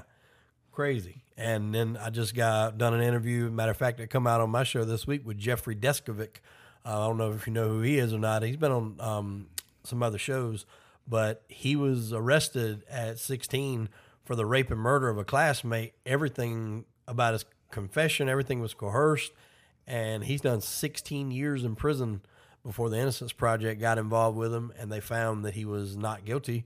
Uh, and he got out, and since then he's actually became a lawyer to help, you know, fight these things. And he actually, when I interviewed him on my show, he actually had the first guy since he became a lawyer. His foundation had gotten people out, but since he actually went and got his law degree, this was the first guy that he got out, and he was on the show. So it, it happens a lot more than, than people think. And, you know, when you break down percentages, you know, like, oh, well, you know, something's bound to slip through the cracks. That That's not something that's supposed to happen when you're talking about people's lives. No, that's not minor. That's not minor. No, and, you, and you're, I want to say the percentages are like ten or twelve percent of people that are incarcerated or wrongfully incarcerated, probably higher than that because they just took a deal, like you said, because they were scared. But it's like if I told you, oh, only ten percent of planes fail, are you going to feel the same about fucking flying? Like, no. I'm not, you no. know. I'm ner- even though the percentages of whatever play are very low, I was nervous as hell flying down here last night. Like, I mean, it's just, you know, anytime you have to put your trust in the hands of someone else and they have a proven track record of not being able to, to handle it properly, it, it makes you nervous. Yeah. And that's kind of what I want to do with this now. I mean, you're actually the first show that I've been on that I've told the story to, and I want to con- I want to tell it on other shows, but I want to get this word out there because I'm just not the guy that you think this happens to. Yeah. I'm not a career criminal. I've never been in trouble. I was a blue collar middle America citizen who, yeah, I don't, I don't hunt, but I love guns, and I've had guns since I was eighteen years old. Mm-hmm. And from South Carolina. Yeah, this was just something that happened, and because of short-sightedness from a detective who's actually not even a detective any longer, she got demoted all the way down to the prestigious role of uh, security resource officer at an elementary school. Nice, those so, kids will be safe. Yeah, yeah. Maybe somebody's fruit roll. She's probably she's it. probably planting stuff in their in yeah, their lockers right I'm, now. I'm sure they Get are. Get up against the wall, Sally. Oh, and, and check this now. So the national championship game, which was a, a blowout, but the other I'm, we got a Buffalo Wild Wings built like right at the back of our neighborhood, and I'm there with my son. And we're watching it, and I was kind of wanting T C U to win. He was wanting Georgia to win, you know, so he's giving me shit. And I see this woman walk in, and I was like, God, this woman looks familiar. It was her? So the guy walk in. It was her. The guy walks in, and I'm just like, I know this guy too. And the more I got to looking, I'm like, holy shit, it's her. And she sits down at the table, and then there's like a whole group of kids come in that say something. They had a name on the back of all their shirts, but what it is, she's like leading those kids of trying to tell them, I guess, what it takes to be an officer or whatever. I was like, I wanted so bad to stand up and be like, if y'all going to follow her, you need a different fucking line of work. Like, yeah. That's that's not going to work. But yeah, it was her. And she seemed, she knew who I was. She kept looking. I told my son, I was like, tell me if she keeps looking back. And he's like, oh yeah. He said, she keeps looking. You didn't turn around and go, no? No. no. Um, I- I started to buy her a drink, though. I really oh, yeah, no, that would have been that would have played that yeah, nice. Yeah. Um. All right, so the channel's doing the channel's doing all right. It is, man. It, it's doing great, and uh, you know, when like I said, I was thinking of doing like a, a crime-based show, true crime show, but then I was like, dude, there's so many, you know, true crime shows, and to get do it well, there's a lot of research that goes in. Yeah, yeah. You know, get facts and stuff like that. So I twisted it just a little bit, and I put that crime and entertainment right. on there. So when the entertainment portion kicks in, I can talk to anybody. So I've been able to talk to guys like, you know, actors like Tom Sizemore. Uh, I had Tommy Chong on the show, which was very cool. Oh. I mean, that's probably like the one time I was just like a little starstruck. You know, I was like, God, I watched you when I was a kid. So being able to talk to him for a couple hours, I just had a guy Let's, from The Godfather look, on. Con- Connor doesn't know uh, who Tommy Chong is. Guarantee it. Half the people, do you? I feel like I've heard the name before. Listen, there's so many things that I'll be like, as we're talking, I'm thinking, he doesn't know who that is. Ch- Cheech and Chong, they used to is do weed these, legal in Florida? I don't, I don't yeah, know. Yeah, they used to do all these movies. This was back when like it was taboo, and they would do these movies called like Up in Smoke or, you know, and then they would do these movies. And they were just two kind of stoner guys. I love the ones where they, they think they're Mexican and they throw them in the back. They get they deport them to Mexico. And they're like, I'm, I'm from Detroit. Like, what are you talking about? But they're stoned. They're like, hey, man, what are you talking about? Like, hey, I, I'm an American, man. They're like, no, no. But it's they're they're hilarious. The movies are hilarious. Probably yeah. funnier if you're stumped. Yeah. He, oh, yeah, for sure. But, but I don't know, even funnier as a kid when I was watching them because, like, I didn't even don't know if I necessarily knew what they were doing as a kid the first time I watched it. I didn't understand it. They were high. But it was just funny because, like, the car's, like, filled with smoke, and he's like, hey, how's my driving? And he's like, I think we're parked, man. And they're, like, on the side of the road in front of a sign. And the cop comes up. He's like, where's your license? Ah, back there on the bumper, man. I mean, it, but having him on there was just really, really cool. Um been able to talk to, you know, like as the actors from The Sopranos. That's like my favorite T V show. Oh, yeah, yeah. So I've got to talk with like four or five people from The Sopranos. God, he fucking killed himself, right? Like uh, um, the the guy who plays Tony Soprano. No, he didn't kill himself. He's died. Heart attack. Oh, he just had a heart attack? Yeah. Oh, I thought he killed himself. I don't know why. You're talking well, about he James died. Gandolfini. Yeah, yeah. Yeah, yeah. No, he had a heart attack oh, God, in I thought Italy. He killed himself. No, no, no, no. He's been dead a couple of years now, but he... uh. He just had a heart attack in Italy. I, think. I mean, his if you watch that show in progression, you could tell he he did get bigger each season. Yeah. And I think it was just one of the things where he never kind of got it under control, and he got a little bit bigger. And, yeah, he had a, a heart attack uh, in Italy. I'm pretty sure it was Italy. And they his son was over there with him, I believe. But then, you know, they redone. They called it a, what is it, Many Saints of Newark. And his son, Michael, plays a younger him okay. in the movie. So it's like everybody from Sopranos, but maybe in their twenties or something like that. And, you know, that's that was the basis of that movie. So you get all the same characters in there, but they're obviously just different people. But I thought that was kind of cool that he played his dad. Yeah. But yeah, all right, I mean, it's it's it's been going very well. I had, you know, guests like you on there. Um, you know, a lot. Tim McBride, who I know you've so interviewed, fucking Tim McBride. Great. And can go forever. Yes, he'll I mean, go and go and go, and it's like, yeah, listen, Tim, like I have, I appreciate this, but um. Yeah, we were at like two hours, forty-five minutes, oh and he God. was just still going. I like, was like, cause like, I, at the and, time, and then all of a sudden he says, and at this point, I started selling marijuana. Tim, what are you doing, bro? You know, and that's when I we started smuggling. Oh, God, the yeah. smuggling story is another four hours. I don't like to keep people longer than an hour, you know. Yeah. I'm like, I, you know, because some people don't even like sitting for longer than an hour. But there's some stories that just have to go, and I think one of the yeah, only he, other ones he's made win. a whole. Tim's made a. Tim don't have a job. Yeah, he got a whole career based on just, you know, I'll show up and I'll tell you my story, and he tells it the same pretty much every time. Mm-hmm. He hits the points. He's got the, you know. He he's uh, and he gets paid for speaking engagements for, you know, so uh but but uh, yeah, he's he's he's pretty good. He's pretty good. Who else is like that? Oh, um Mike uh Mike Dowd? Yes. Have you talked to Mike Dowd? I've I met Mike in New York. We went up there for uh, Anthony Ruggiano was having something at a studio in Long Island, and I met him, and we were actually supposed to do a show. The weekend that I, my charges got dropped, I was actually, I had the flu. I was diagnosed with the flu. I was supposed to go back up there that weekend, and me and Dow were supposed to do a show in that same studio, but I had to cancel it. So we're going to get it, we're going to get it done at some Listen, point, but I met gets, him personally. He's got the second highest um, views on my channel. He was with, I think he was the first, like the first or second, I think it was the first interview I did. And the video itself, like Colby botched. Like there are times where like twenty minutes in and then maybe another uh, an hour in and like an hour and ten minutes in where where I'm doing this and it's Dowd is talking and I'm not talking or Dowd is talking and it's saying something else. Like it's like he he totally like, you know, Colby just, you know, botched the whole thing. Still got, because it was the first time we were doing it. Yeah. And what we were doing was we had two cameras, but we didn't have the switcher yet. So he was there, and he took it, and when he stacked the videos, something happened. Oh, plus the cameras we had were like shutting off. Oh, boy. I mean, it was it was it was a, it was a fucking train wreck, bro. Yeah. Right? Because I had the old cameras that shut off at like twenty-five minutes or yeah. twenty-two minutes. You know, I, now we got these. I got these things, and they they don't.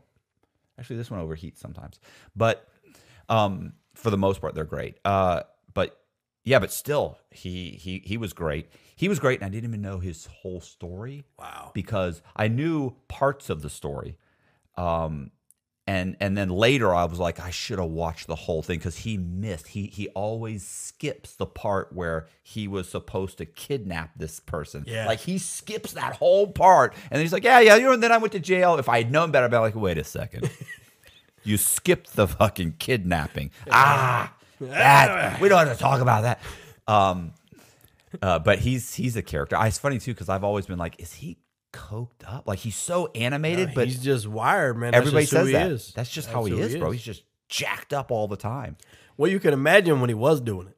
Oh God! Like like he said, I don't know. Have you watched the whole documentary since then? Since then, yes. But so he said he just like pulls in his Corvette in the damn Chiefs parking spot. I mean, like yeah, he's I a can maniac. see him doing that. He's a maniac. You know what's so funny is you'll talk to, like I have a cousin who's. Um, a meth addict, right? And there are some people, like if I drink coffee, like I can't go to bed. Like I can go upstairs. If I drink a cup of coffee, I can't go upstairs and have and go to sleep. My, but because my cousin's uh, like a meth addict, and he's just his chemically, he's just he's just wired different. He'll drink two cups of coffee, and it puts him to sleep. Wow. And it's like what? And a lot of these guys are like this. So I was wondering, like if this is if this is Dowd normal. What's he like on coke? He may be like drowsy, like falling asleep yeah. and totally like calm, like you're talking to an accountant or something instead of this maniac. But yeah, uh, I've had some great ones. Listen, you know what? You know what? Another, another podcast I had was a guy named Walt Pavlo. Did you? You weren't here yet with Walt. This was at the old house, at the old place, the old house. I'm gonna say the studio. It was really my apartment. So at the old studio. And Walt, we had a conversation, and I knew a little bit about Walt's. Like he was a part of M C I, he worked for M C I, And and I thought, okay, so you fudged some numbers. No big deal. And, you know, that's it's like I had heard bits and pieces of the story, but it was so such a boring story. I never followed. I never really watched the whole thing, right? Right. Then he came and he told the story. And as the story progressed, I was like, like, you did what? Like, he's literally... He's working deals with people that owe money, like, give me a million dollars. I'll get your credit line shut, turned back on. You can borrow this much. You, you can then run it up to this much money.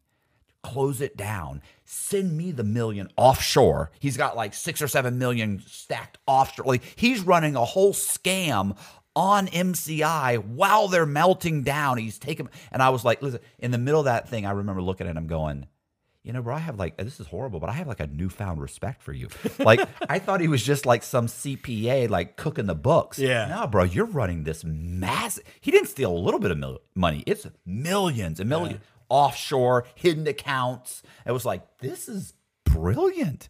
Like, uh, it was horrible, horrible. I mean, I feel bad. You know, I feel bad. But, uh, you know, but well, yeah, he was, it was. Tommy, um, You know, Tommy got locked up. Speaking of Tommy Chong, he got locked up for a little while when he had his bond company, and it was when Biden and Obama was in administration. There was something that they were trying to get him on of selling paraphernalia across state lines or something along those lines. I forgot the specifics, but basically he copped to the charge. Got like six months in prison if they would leave his family alone, because they basically said they, they wanted him. He was right. the name. And when he went in there, he whatever. prison. It wasn't a prison. It was more of a, a like a camp. It was a camp. Yeah. yeah. Well, he was in there with Jordan Belford. Yeah, yeah. He con- Belford says he convinced me to write my story. Yeah, and that's what he told him. He's like, you know, he said, I believe in something called the most of. And he said, Jordan was like, what do you mean? He's like, well, man, whatever it is. He's like, it's the most of. He's like, if you're the, if you were high, you're the most high you've ever been in your fucking life. If you were going fast, I was the fastest you've ever drove in your life. And then I'm just like, I remember in bits and pieces of The Wolf of Wall Street, and I'm like, well, he took that to the letter, because yeah, like did. everything in there was the most of. Yeah, yeah, I thought that was cool. He said they were they couldn't hang around each other because they're both like convicted felons. But he said he would stop at the street and he would step out and they would like yell at each other from the porch. Well, um, all right. I mean, we're we're good. You feel you feel? Yeah. Got anything else? No? I mean, I, I guess the biggest thing is, you know, people. When you see something on T V, if you see, because I'll even admit I was like this. When you see something, they made an arrest. I was like, well, damn, he must have did it. Yeah. Oh, you know, dead. it was just, it was just how I was, my mode of thinking at the time. Now, no, not no. so much. No, listen, what about Law and Order? Like, I used to watch Law and Order, and like there were times when McCoy, McCoy was the the, the district attorney. So McCoy, you don't know what Law and Order, you know. You've heard of it? Unbelievable. Well, longest running fucking program ever. So anyway, like multiple series, uh, spinoffs, everything. Anyway, McCoy would find out in the middle of something of the investigation, and he'd tr- he'd tr- he'd he'd uh, he'd charge this guy. In the middle of it, something would happen, and he would go, "Oh my God! Like, he's not guilty." And then they would be like, "Quick, where is he?" Well, he's in he's in Rikers right now. Call the warden. We got to get him out. Like, like he's a fit. Like, oh my God, I sent the wrong man to jail. We have to get this. Listen, in real life, they go, shh, shh, shh, shh. Don't say anything, bro. We got a conviction. He's in jail. Shut the fuck up. Yeah. Like, we're good. Let like, it go. yeah, that, like, like, it's fine. It's fine. He had his day in court. It says he's guilty. Yeah, but you know now, I don't know anything. That could mean anything. I don't know. Like, suddenly it's like, are you fucking serious? You know the guy's innocent. In the movies, they're offended because they want prosecutors want to do the right thing, mm-hmm. right? But in real, you know, I mean, I mean that's in the movies. But in you know, in real life, a lot of times they want a conviction. Like, I don't really think this guy probably murdered him. He maybe, maybe it's you know manslaughter. Um, but I think I can get him for murder. Okay, well, yeah. well, wait a second. Like, that's. You just said, well, yeah, but if I twist it this way and do this, and I know I, I think I can get that guy down the street to say this. I think he'll say that if I push him. Mm-hmm. I think I can convince the jury. It's like, what are you doing? This is there's no, there's no nothing here. There's not even this, you know, or they overreach. Casey Anthony, mm-hmm. murder. Okay, but you can't prove murder. Why don't you leave um, manslaughter on the table? No, we'll pull it. and will force them to convict her of murder because they have to charge her with something. Yeah. Well, guess what? They don't charge her. They say, nah, I don't see murder. Maybe manslaughter. We're not going to charge her. But there is no manslaughter. They took it off the table. So, mm-hmm. do you, so is she guilty? No. Not of murder. Boom, she goes free. Yep. So, you know, pe- people don't realize the games they play, and sometimes it works to their advantage, and sometimes it doesn't. Sometimes guilty people go free, and sometimes innocent people end up getting fucking twenty-five or thirty years. Yeah. I mean, in, in researching this, I find out it happens a lot. You know, and like I said, a lot of it, like we mentioned earlier, boils down to who you can have as a lawyer.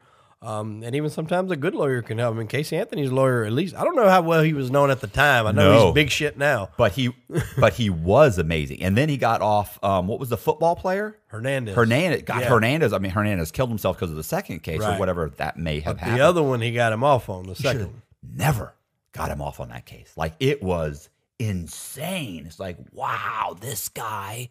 Even Casey Anthony's, the fact that he got her off yeah, that's, was insane. Yeah, that was insane. Matter of fact, his name got brought up whenever when somebody was saying, when we were talking about Jose lawyers, Bayo. Yeah, Jose Bayo. Is it Baez? Bayo? Oh, Baez? I don't Might know. be Baez. I can't remember. Jose something Spanish. Yeah, and I was just like, oh, shit. I was like, yeah, I'll stick to local guys, yeah. you know. But plus I mean, you did, plus you had, not that it couldn't have gone bad, but honestly, You you had a solid you, like like like it, and probably which is probably a mistake on your part is you you're like I'm innocent, which may or may not have meant anything. Yeah. But the fact is is that you know so one you had hey one I'm innocent and two you're thinking like this should be a slam. If I do go to trial, like it could go either way, but it's lean like I know I haven't done anything. Well, what we were thinking of or what we were going to make a motion for is what was called a Duncan hearing. And that's basically uh, a, a plea of self-defense and castle law. Now, that wouldn't be the trial. That would be us. So at that point in time, we have the burden of proof on us right. to prove that we acted in self-defense. If they would say, okay, well, no, we don't see self-defense, you know, denied or whatever, then we would have to go to trial. Then the burden of proof gets flipped to the state to prove that I've done this or, or whatever. And I'm just like... Even from the start, from the first piece of the conversation, like, I don't reach out to that guy. He reached out to me. Yeah. Like, murder is premeditated murder. Like, at no point in that time did I have time to think or plan any of this. I was at home in bed watching the U F C. I mean, so all of it was there. They they took my phone. They took his phones. All of it was there. So they had it all. They knew it. I think it was, my opinion, at the end of the day, a rookie cop rushed to, or not rookie. I shouldn't say rookie, but newly promoted to detective. Rushed to judgment. And in doing so, it cost me, you know, probably up by the time it was all said and done, because I had to pay for that forensics guy to come down. We had to pay. He flew down twice. Um, it's probably going to be close to like one hundred thousand dollars that I've been out of just to prove that I'm innocent and all for them to just drop the charges. We didn't even have to do the Duncan hearing. They just dropped it. And to me, that's basically saying, my bad, we fucked up. I just wonder how many elementary children right now are having drugs planted in their lockers the, from this woman. The incarceration rate in the yeah, local, local juvenile facilities is going to be going through the roof here. Skyrocketed. um, all right. We're good? Yes, sir. We're good, man. Appreciate it. No, I, I appreciate you flying down. I appreciate you coming and doing it in person. And, yeah. and um, that's what that's what I want to do. And, and I want to get on a few more shows and just, just spread the word about this because we mentioned earlier, you know, this this... You wouldn't expect a guy like me to be involved in something like this. You would think it was clear. Anybody that I ever told the story to was, oh, well, that's self-defense. Yeah, most sane people think that, but I guess some people didn't. Yeah. But, you know, it, it does depend a lot on the lawyer. And there's insurances that protect you from certain things like that. I need to get up with them. I need to be their spokesperson. I need to be like, dude, you let me go in, at a seminar. You're trying to sell us insurance. I'll tell them how much money they can save because it happened. Yeah. And basically it's like, if you pay, I think it's like, we'll just say twenty bucks or whatever, you get like fifty thousand dollars worth of coverage. And if you're found not guilty, then you get, you know, everything's paid for. It's like CarryGuard or U S A A, but it protects you in these situations. Yeah. So if you use your weapon and then you get charged, they cover all the expenses. Kind of like I do for uh, the home title lock. Yeah. It's like a little spokesperson. Hey, if you like the video, do me a favor and hit the subscribe button. Hit the bell so you get notified of videos just like this. Share the video to all your friends and family. Also, do me a favor and leave me a comment. Like the video. Leave me a comment in the comment section, because I kind of botched that, but that's fine. Uh, leave me a comment in the comment section. I will respond to... I'm going to go with eighty to ninety percent of the comments. Some of them are just, there's just no reason to respond. Um, also, uh, you can, if you like the video, you can thank, oh, sorry, I think I spit on you. Thank me. You can thank me by hitting the thank you button, and it allows you to donate like one dollar and ninety-nine cents or four dollars and ninety-nine cents, whatever. Those are awesome. I appreciate that. I also have Patreon. This is the whole pitch. So I also have Patreon. Also, uh, in the description, we're going to leave the the um the link for Chip's YouTube channel, Crime and Entertainment. And also, if you like true crime, I've got like six or seven books. Uh, the links will also be in the description box. And uh, yeah, I appreciate it. And thank you very much. And see you.